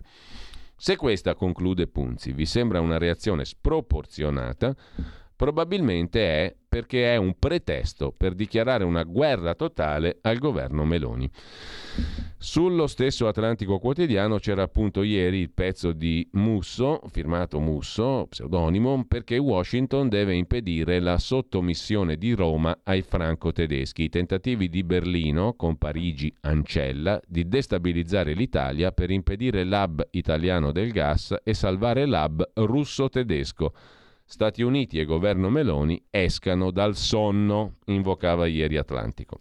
Su Atlantico eh, sempre da segnalare anche un altro articolo oggi di Tommaso Alessandro De Filippo sulla questione delle navi O N G, ecco perché il governo italiano ha seguito le norme in modo lineare. Un'intervista in questo caso a Giuseppe Loffreda, esperto di diritto marittimo. Place of Safety, il P O S, più vicini dei porti, più, più vicini dei porti italiani e richieste di asilo possono essere inoltrate anche a bordo delle navi O N G. Sulla questione più generale eh, invece dei rapporti con l'Africa si sofferma Anna Bono sulla Nuova Bussola Quotidiana di stamani. Senza gli africani nessun piano per l'Africa è efficace. Dopo le parole del Papa e di Giorgia Meloni, che hanno rilanciato una cooperazione con l'Europa e l'Italia per risolvere i problemi del continente africano. Proposta non nuova, ma inadeguata, finché si dimentica che terrorismo e migranti vengono anche dall'Asia e si dà per scontata l'incapacità degli africani, a fronte di un'Europa che non fatica ad aiutare, che fatica ad aiutare anche se stessa. L'Europa deve varare un piano di sviluppo dell'Africa dove alcuni paesi non sono padroni del sottosuolo e la gente viene sfruttata. Se vogliamo risolvere il problema migranti, risolviamo i problemi dell'Africa. E poi ancora, l'Italia deve farsi promotrice di un piano Mattei per l'Africa, un modello di collaborazione e crescita tra Unione Europea e nazioni africane anche per contrastare l'islamismo. A parte l'espressione piano Mattei al posto del solito piano Marshall per l'Africa, più volte proposto, le dichiarazioni qui riportate, commenta Anna Bono, non esprimono concetti nuovi. Tuttavia meritano attenzione perché sono state fatte dal Papa la prima e la seconda da Giorgia Meloni. La prima riflessione che queste dichiarazioni suggeriscono deriva dal loro concentrarsi sull'Africa parlando di fenomeni mondiali, perché l'emigrazione illegale verso l'Europa e il radicalismo islamista sono fenomeni presenti ovunque. Quest'anno un terzo dei migranti sbarcati in Italia, trentamila persone, proviene da cinque paesi asiatici, in testa il Bangladesh. Al-Qaeda è stato fondato da Osama Bin Laden e l'ISIS da Abu Musab al-Zarqawi, entrambe le organizzazioni consolidate in paesi asiatici prima dell'Africa. Stranamente però l'Asia non viene mai tirata in ballo. Nessuno dice che per fermare i migrati e i jihadisti bisogna risolvere i problemi dell'Asia e che l'Europa deve creare piani di sviluppo per l'Asia. È come se invece quelli africani non fossero stati sovrani come quelli asiatici, ma ancora colonie europee. Non ci fossero l'Unione Africana, le comunità economiche regionali, la Banca Africana di Sviluppo, e gli africani non disponessero di eserciti nazionali e regionali, quindi fosse compito europeo risolverne i problemi.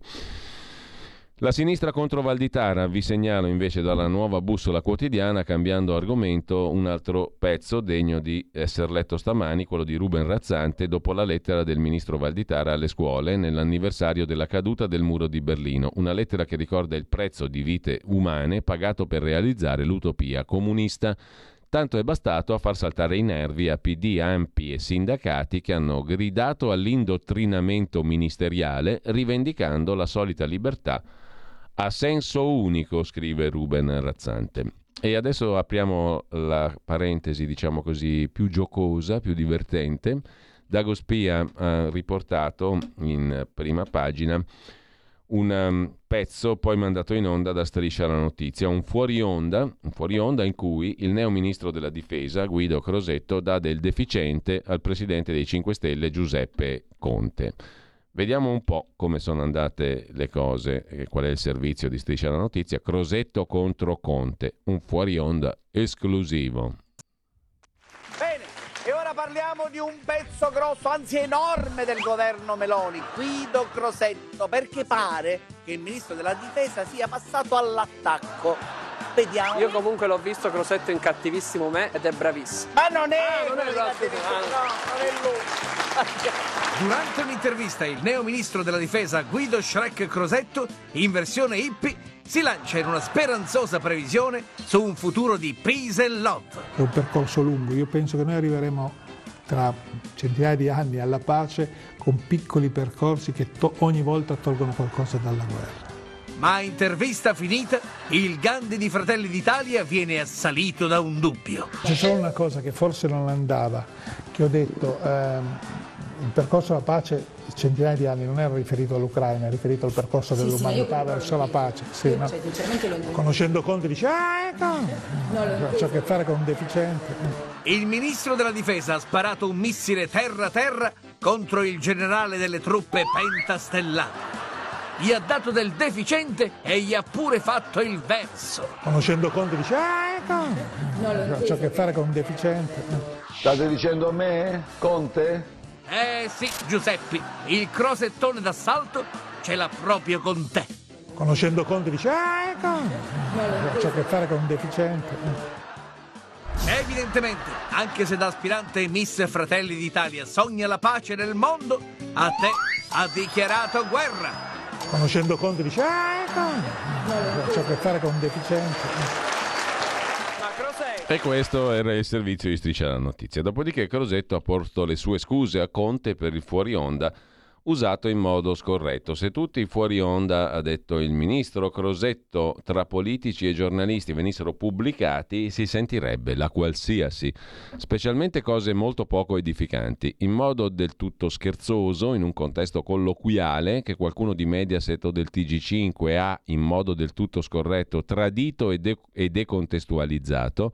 Ho usato un termine al plurale poco elegante che la trasmissione di Striscia la Notizia ha cercato di attribuirmi come offesa al presidente Conte, ha detto il ministro Crosetto riferendosi al fuori onda. Se anche il termine fosse stato usato al singolare, si tratterebbe di battuta ironica con un giornalista che con una giornalista che conosco da vent'anni.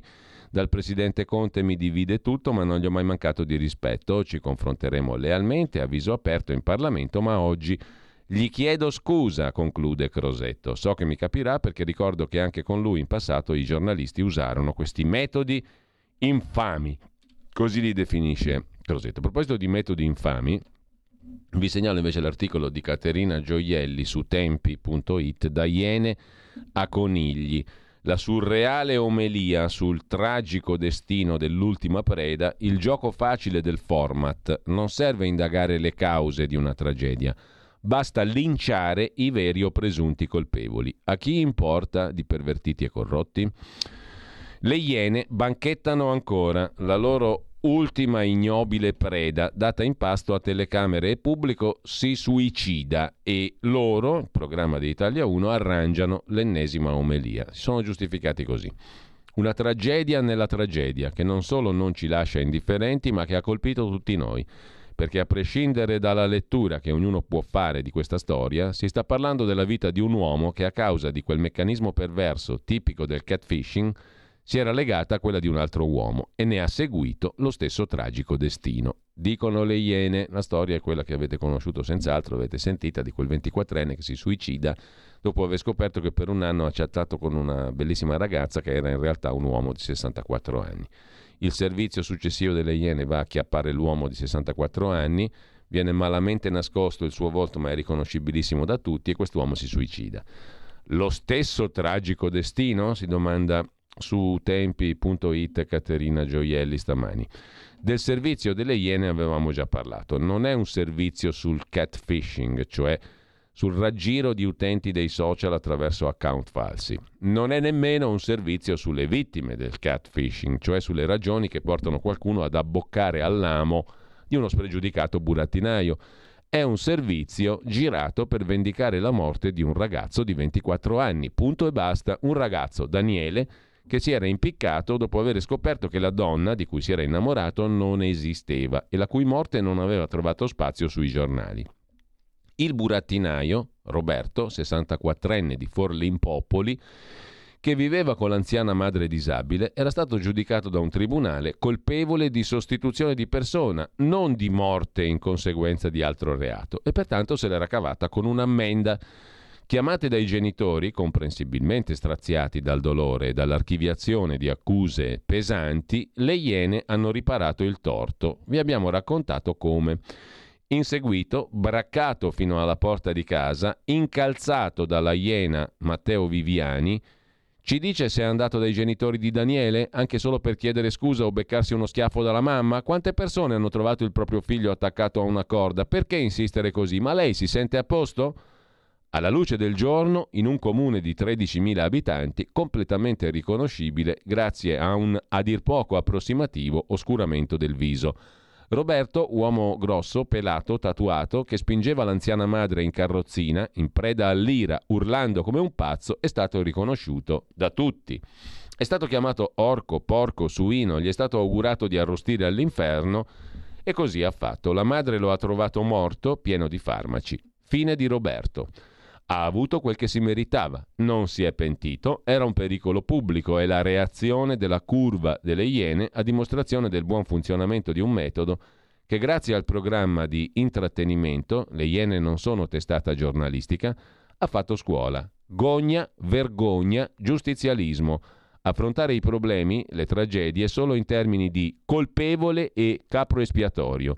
Impossibile in questa sciagura, scrive Caterina Gioielli, cercare di cogliere le ragioni profonde di ciò che ha portato in primis un ragazzo a innamorarsi di una donna mai vista fino a compiere un suicidio e un uomo ad assumerne l'identità. Capire la storia di Daniele, al di là dei messaggi zozzi che gli mandava Roberto alias Irene, sarebbe come dare uno schiaffo al morto, il ragazzo impiccato. Criticare il linciaggio di Roberto vale un'accusa di complicità o di tradimento della vittima.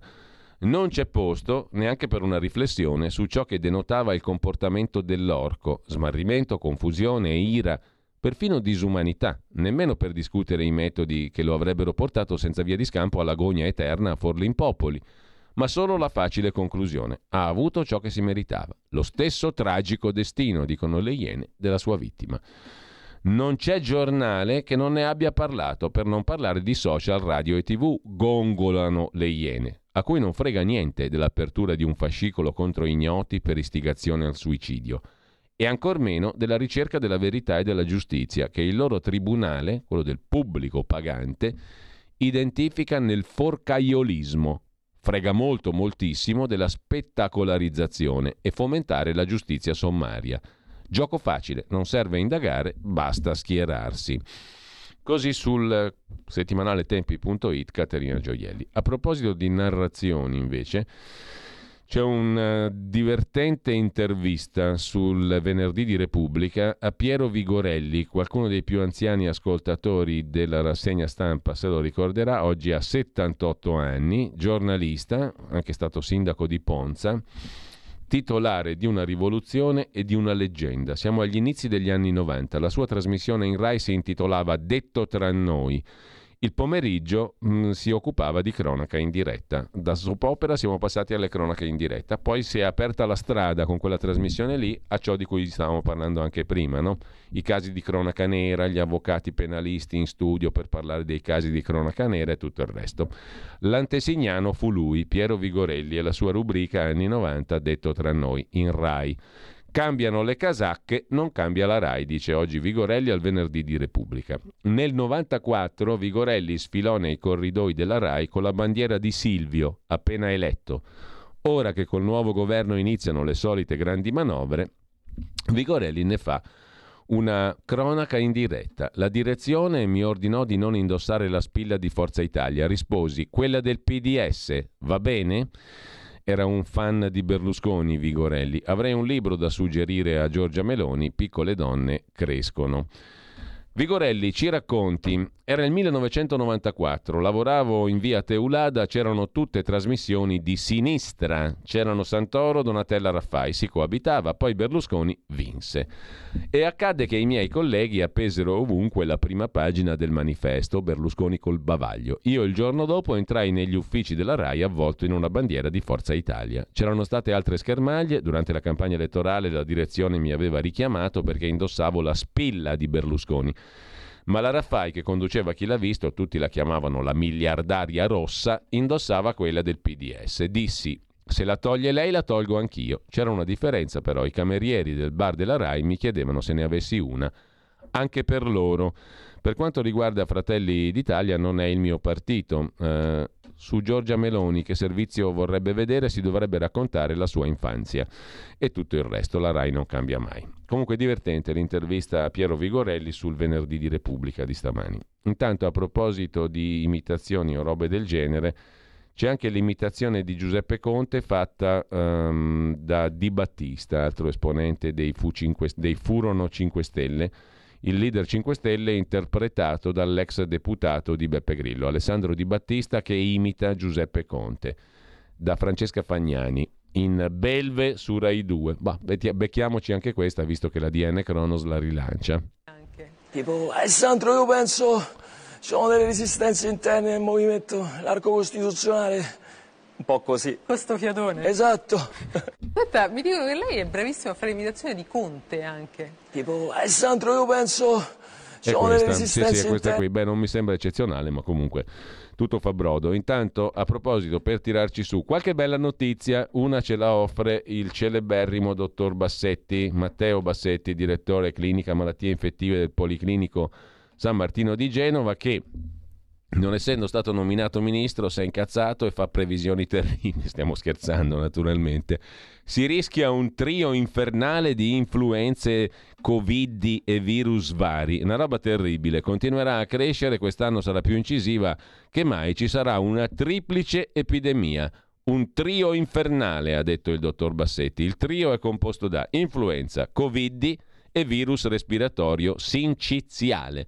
Tutti e tre mescolati insieme ci metteranno a posto. I primi casi di influenza pesanti sono già arrivati, continueranno a crescere e la stagione influenzale sarà più incisiva di quanto abbiamo visto nel passato perché le mascherine sono state abolite. Facciamo attenzione, il mio consiglio è vaccinarsi.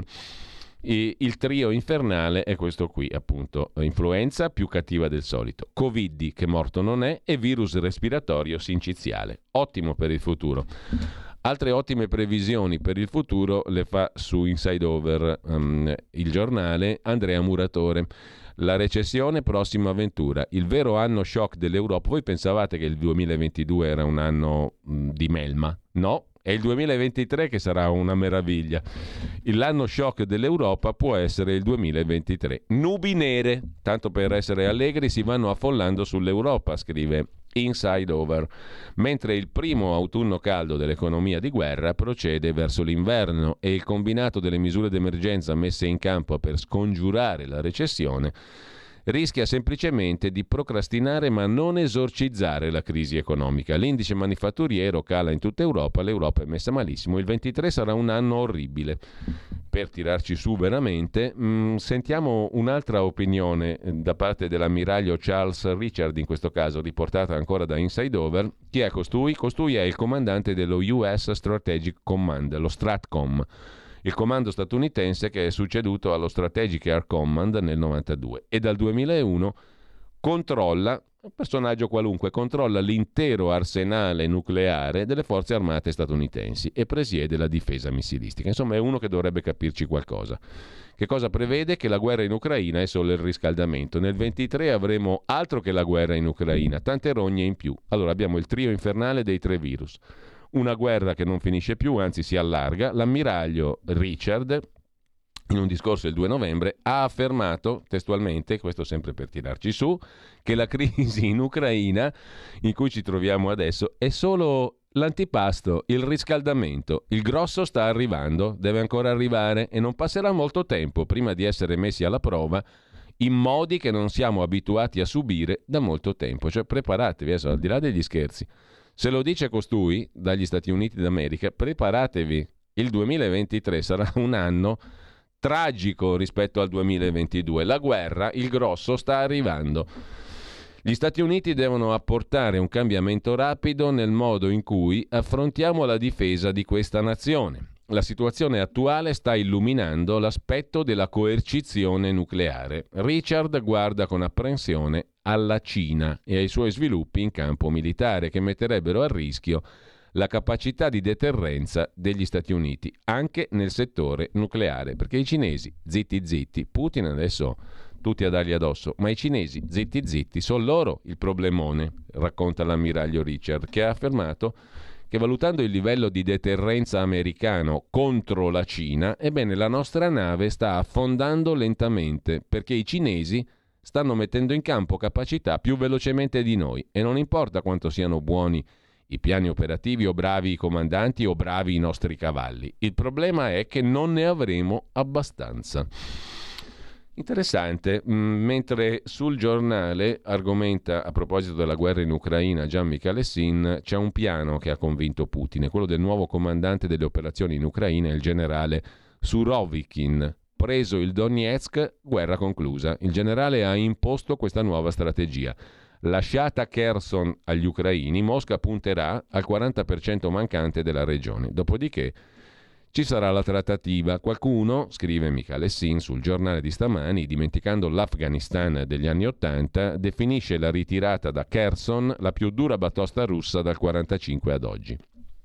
La scelta è in verità militarmente meno devastante di altre decisioni assunte in questi mesi di guerra in Ucraina. Dal punto di vista militare, il ripiegamento sulle rive orientali del fiume Dnieper è meno avventato dell'addio a Kharkiv dello scorso settembre, quando Mosca abbandonò al proprio destino interi depositi di mezzi e armamenti e diversi reparti della Repubblica Indipendentista di Lugansk. La nuova ritirata, pur essendo una debacle, evidenzia invece un cambiamento nei rapporti tra Cremlino e vertici della difesa e può, come successe con le batoste afghane degli anni Ottanta, aprire la strada al negoziato. Intanto andiamo um, veloci perché abbiamo un sacco di altre cose da segnalare, sono già le nove e undici. Vi segnalo, tornando alla testata Atlantico Quotidiano, un bel pezzo di Tommaso Alessandro De Filippo, è l'ora del nucleare per convenienza e per prezzi stabili, un esempio quello polacco, un'intervista in questo caso a Luca Romano, fisico e divulgatore scientifico. In Polonia dallo stanziamento all'appalto per i primi tre reattori è passato un anno, non bisogna avere infondate paure del nucleare e la Polonia sta facendo investimenti in questa forma di energia nucleare, giusto appunto, conveniente e sicura e con prezzi stabili. A proposito di energia, promesse infrante da Parigi a Glasgow, il carbone sta tornando a bruciare in tutta Europa, altro che il futuro, il passato, pagina dieci di Avvenire. Due studi avvertono la C O due è in crescita. Di questo passo la temperatura aumenterà di due virgola sette gradi nel duemilacento, al di sopra della soglia critica. Si comincia a bruciare carbone, si torna a bruciare carbone ovunque. Saltando ad altro argomento, ma rimanendo all'attualità di questi giorni, vi segnalo sul sito della Fondazione I U M il pezzo del professor Luca Ricolfi sul decreto anti-rave, sull'opportunità di una legge che, come in altri paesi, vieti i rave party. Sono d'accordo molti anche a sinistra e nel P D. Magari lo dicono a denti stretti ma lo pensano, e non occorreva attendere le prese di posizione anti-rave di Nardella, sindaco di Firenze, Bonaccini, presidente Emilia-Romagna, candidato segreteria P D, per scoprire che esiste da tempo dentro la sinistra una corrente securitaria che prende sul serio la domanda di sicurezza dei cittadini. Pensiamo a Zanonato, sindaco di Padova, Cofferati, Minniti. Dunque, perché tanto si discute a sinistra del recente decreto anti-rave? Credo che le ragioni siano due. La prima è che per alcuni non c'è nulla di male nei rave party, manifestazioni di disagio giovanile. La seconda è che il decreto si propone di renderli illegali, è mal scritto ed è eccessivo. Quest'ultima obiezione è più che fondata, farebbe malissimo il centrodestra a non recepirla. Il punto debole del decreto è che la fattispecie di reato che si vuole introdurre è priva del requisito di determinatezza. Quando si dice che un raduno è illegale se vi partecipano più di cinquanta persone e può derivarvi un pericolo per l'ordine pubblico, l'incolumità o la salute pubblica, si ricorre al concetto di pericolo estremamente vago, tanto più se applicato a beni giuridici come l'ordine, l'incolumità e la salute pubblica. In breve, i rischi di un'applicazione discrezionale della norma sono intrinseci alla sua formulazione. Si potrebbe chiudere il discorso, osserva Ricolfi, dicendo che non dobbiamo stupirci, la destra fa la destra. Io invece mi stupisco, mi ricordo quel che accadde con l'articolo quattro del disegno di legge Zan. Gli esponenti della destra fecero notare, giustamente, che la fattispecie del reato era troppo vaga e minacciava di limitare la libertà di espressione. Stabilire che convincimenti, opinioni e idee possono essere espressi, ma solo se non idonei a determinare il pericolo del compimento di atti violenti, come stabiliva Zan, lascia un margine di discrezionalità eccessivo a chi deve applicare la norma. E anche qui, come nel sul decreto rave, la parola chiave è pericolo. Chi, con quali strumenti può stabilire se da una condotta o da un'idea derivi un pericolo? Tanto più se il pericolo riguarda entità dai confini sfumati, come da una parte gli atti discriminatori, Zan, dall'altra l'incolumità pubblica. Ecco perché, conclude Ricolfi, questa prima mossa del governo Meloni mi ha stupito. Se si ritiene ineccepibile la formulazione del decreto anti-rave, bisogna anche far cadere le obiezioni al disegno di legge Zan. Se viceversa si vogliono mantenere queste ultime, occorre ammettere che il decreto anti-rave è mal scritto. Saltiamo invece a Italia Oggi e torniamo al tema immigrazione. Vi segnalo qui a pagina undici un articolo di Massimo Solari sul fatto che le O N G salvano solo il sedici per cento dei migranti, gli altri ottantaquattro per cento sono raccolti da guardia costiera o con piccole navi, con piccoli natanti. Devono essere riviste le soglie del decreto flussi. Il decreto flussi scade il trentuno dicembre, potrà essere prorogato, fissa una quota massima di ingressi pari a sessantanovemila unità all'anno, quarantaduemila delle quali per motivi di lavoro stagionale. Avete visto che ne sono arrivati centottantamila per motivi del tutto illegali e fuori dal decreto flussi. Abbiamo anche visto, ricorda Solari, che pochissimi stranieri sono arrivati quest'anno per restare pochi mesi ed essere respinti. Possiamo trasformare le criticità in opportunità?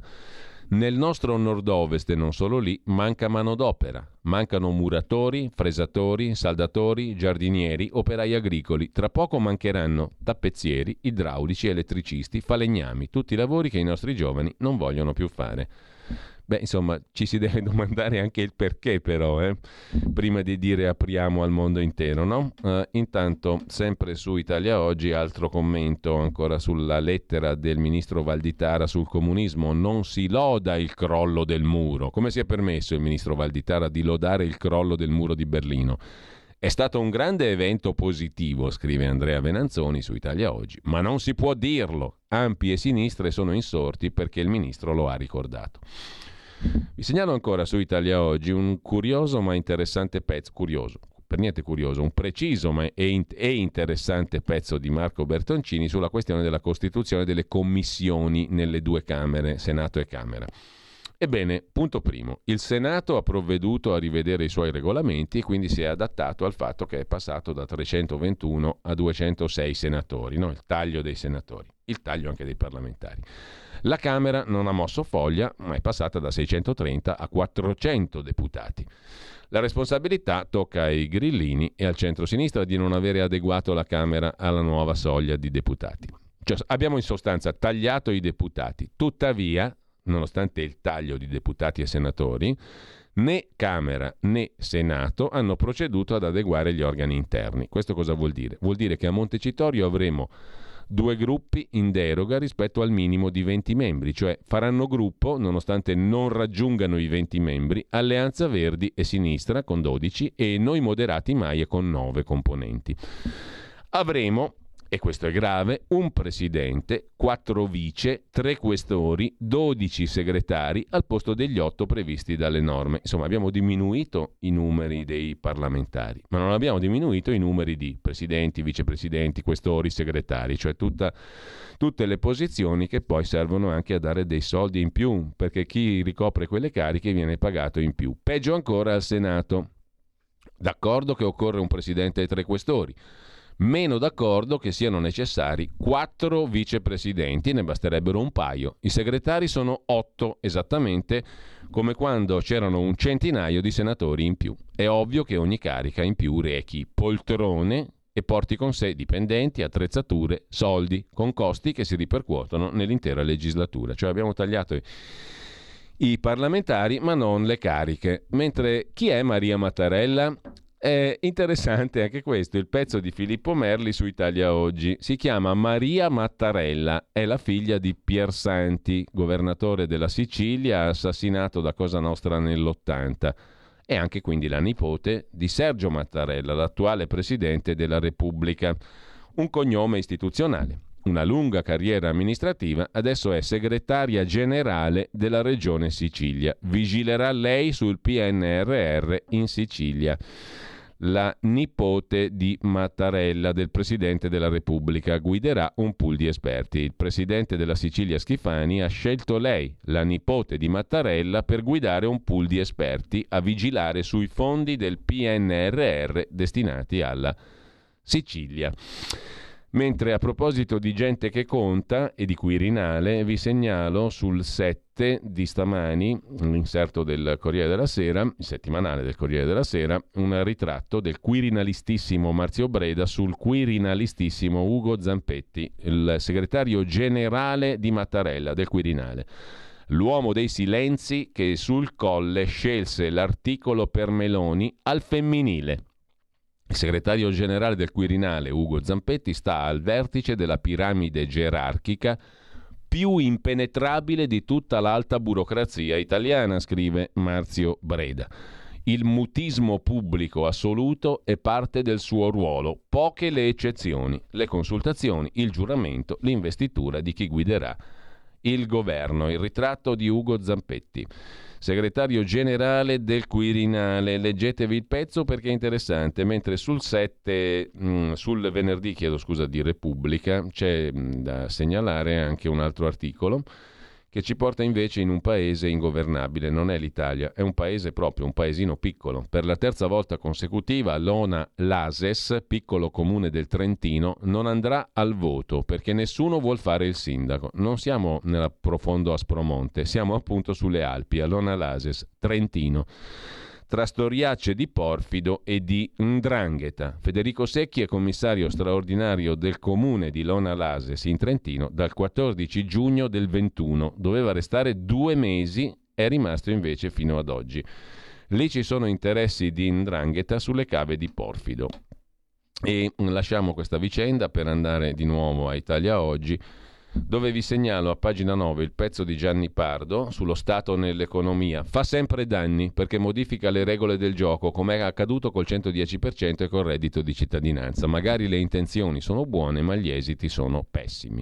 Lo Stato nell'economia è solo dannoso. A seguire c'è anche un altro commento eh, da segnalare, quello di Max Del Papa sul terremoto nelle Marche. Per i cretini è colpa delle trivellazioni, che però devono ancora partire e chissà se partiranno mai. Mentre ancora su Italia Oggi, eh, a proposito del cento dieci per cento di superbonus ridotto adesso al novanta per cento, come diminuire il superbonus lo spiega A Carlo Valentini, pagina dieci di Italia Oggi, Bruno Vettore, amministratore delegato di Renovars, direttore di Assoproprietari. Si può trovare un compromesso, il governo deve decidere in fretta, il limbo è un danno. Anche un superbonus al sessanta-settanta per cento potrebbe essere una soluzione equilibrata, magari con più benefici per le prime case rispetto alle seconde. Nel frattempo il governo ha scelto il novanta come soglia. Capitolo Moratti, rapidamente, dal Corriere della Sera. Sì al dialogo se Moratti si ritira, dicono i sindaci del P D che mettono uno stop a Letizia Moratti mh, e firmano un documento, ma significativamente il sindaco di Milano Sala non lo ha firmato. Vuol forse dire che guarda con favore a Letizia Moratti? Beppe Sala? Punto di domanda. Ci si vedrà. Sul Quotidiano Nazionale c'è un'intervista a Letizia Moratti che fa chiaramente appello al P D. Basta con le ideologie. Ho sbagliato anche sul Gay Pride, fa mea culpa Letizia Moratti, pur di accaparrarsi il favore del Partito Democratico. L'ex vicegovernatrice della Lombardia intervistata oggi, pagina dieci del Quotidiano Nazionale, Giorno Nazione, Resto del Carlino. Sia al confronto col P D, ho un profilo civico, siamo in un nuovo quadro politico e la regione Lombardia non è più il motore del paese. Ho perfino sbagliato sul Gay Pride, dice al P D Letizia Moratti. Basta con la destra che alza i muri, dobbiamo fare ponti. Alla Papa Francesco, ho idee identitarie per il centro-sinistra. A proposito del Papa, eh, su A D N Cronos, una notizia che riguarda il Vaticano, il cardinale Becciu perde la causa civile contro Perlasca, rigettata la richiesta di danni nei confronti di Perlasca, che era il grande accusatore del cardinale Becciu. L'avvocato San Marco dice il cardinale è stato condannato anche per abuso dello strumento processuale, anzi dovrà corrispondere lui a Perlasca un giusto importo risarcitorio. Il cardinale Becciu ha perso la causa contro il suo accusatore, Monsignor Perlasca, testimone chiave nel processo contro l'ex numero due della Segreteria di Stato in corso in Vaticano. In Vaticano le acque non sono tranquille, neanche in Kosovo. Tra gli agenti serbi in rivolta, il bel reportage di Fabio Tonacci da Mitrovica Nord per Repubblica, pagina diciassette. Si rischia un'altra guerra in Kosovo, dimissioni di massa nella città contesa di Mitrovica, Mitrovica Nord, contro la riforma delle targhe. Sono state vietate le targhe in serbo. Ed è stato il pretesto che ha fatto scoppiare il fuoco che covava sotto la cenere da tantissimi anni, da quando è stata fatta la bellissima, stupenda, giustissima guerra contro la Serbia nel novantanove. Intanto vi segnalo anche, dobbiamo correre, su asianews punto it un bel pezzo sulla morte di Bao Tong, dirigente comunista che è diventato un dissidente democratico. Una storia poco conosciuta ma molto utile da conoscere. È il primo, fu il primo collaboratore dell'ex segretario generale del Partito Comunista Zhao Jiang. Entrambi finirono in disgrazia perché si opposero al massacro di piazza Tiananmen nell'ottantanove, a proposito della lettera di Valditara. Dopo anni in prigione e gli arresti domiciliari, Bao Tong si è trasformato in un prolifico polemista a favore della democrazia. La figlia dice nutriva ancora una speranza per la Cina.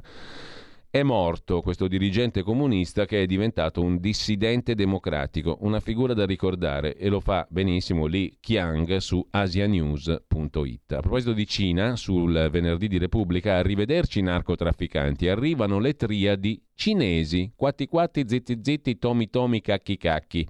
I trafficanti cinesi con base a Wuhan, da dove è arrivato il meraviglioso Covid, ormai controllano il mercato sudamericano delle droghe, non più cocaina, ma oppiacei sintetici da esportare in Europa e negli Stati Uniti. L'inchiesta di Floriana Bulfon oggi su Venerdì di Repubblica, molto interessante. Non c'è più bisogno di grandi aree da coltivare, basta un capannone di periferia.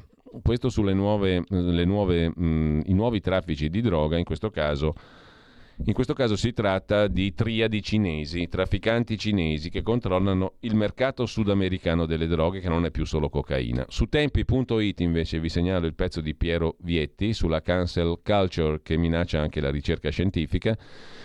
Sulla testata Common Sense la denuncia di una biologa evoluzionista che racconta il nuovo autoritarismo accademico negli Stati Uniti, dove è vietato insegnare che i sessi sono diversi, vietato usare la parola ragazzi, vietato parlare di ereditarietà genetica.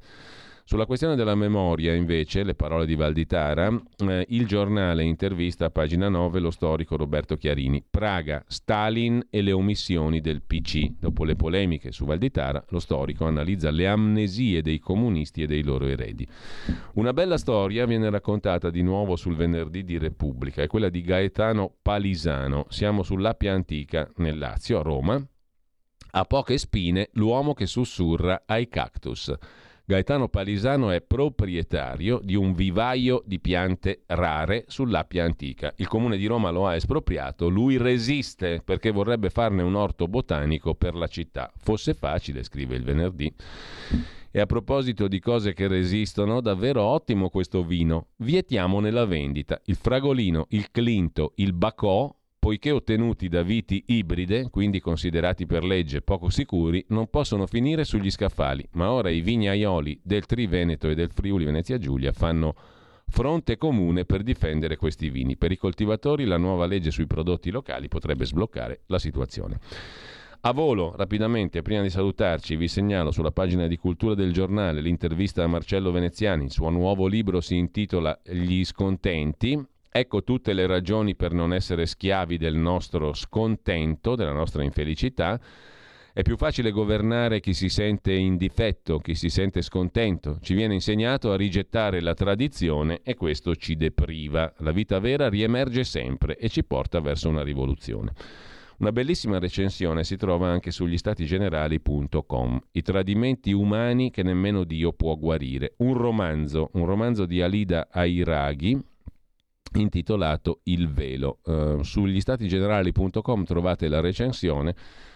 Non vi dico nulla, ma è estremamente interessante, vi invoglia di leggerselo questo brevissimo libro. Sono un romanzo breve di novanta pagine. C'è anche Gigi Riva, su di lui è stato scritto un libro, un'autobiografia con Gigi Garanzini, e un docufilm che celebrano il grande campione del Cagliari e della Nazionale. Gigi Riva, cent'anni di sarditudine, scrive oggi Avvenire. Il campione del Cagliari e della Nazionale è rimasto in Sardegna ed è il più sardo dei sardi, sebbene sia di nascita lombarda. Con ciò ci salutiamo veramente, buona prosecuzione di ascolto a tutti, buona mattina, buona fine di settimana. Avete ascoltato la rassegna stampa.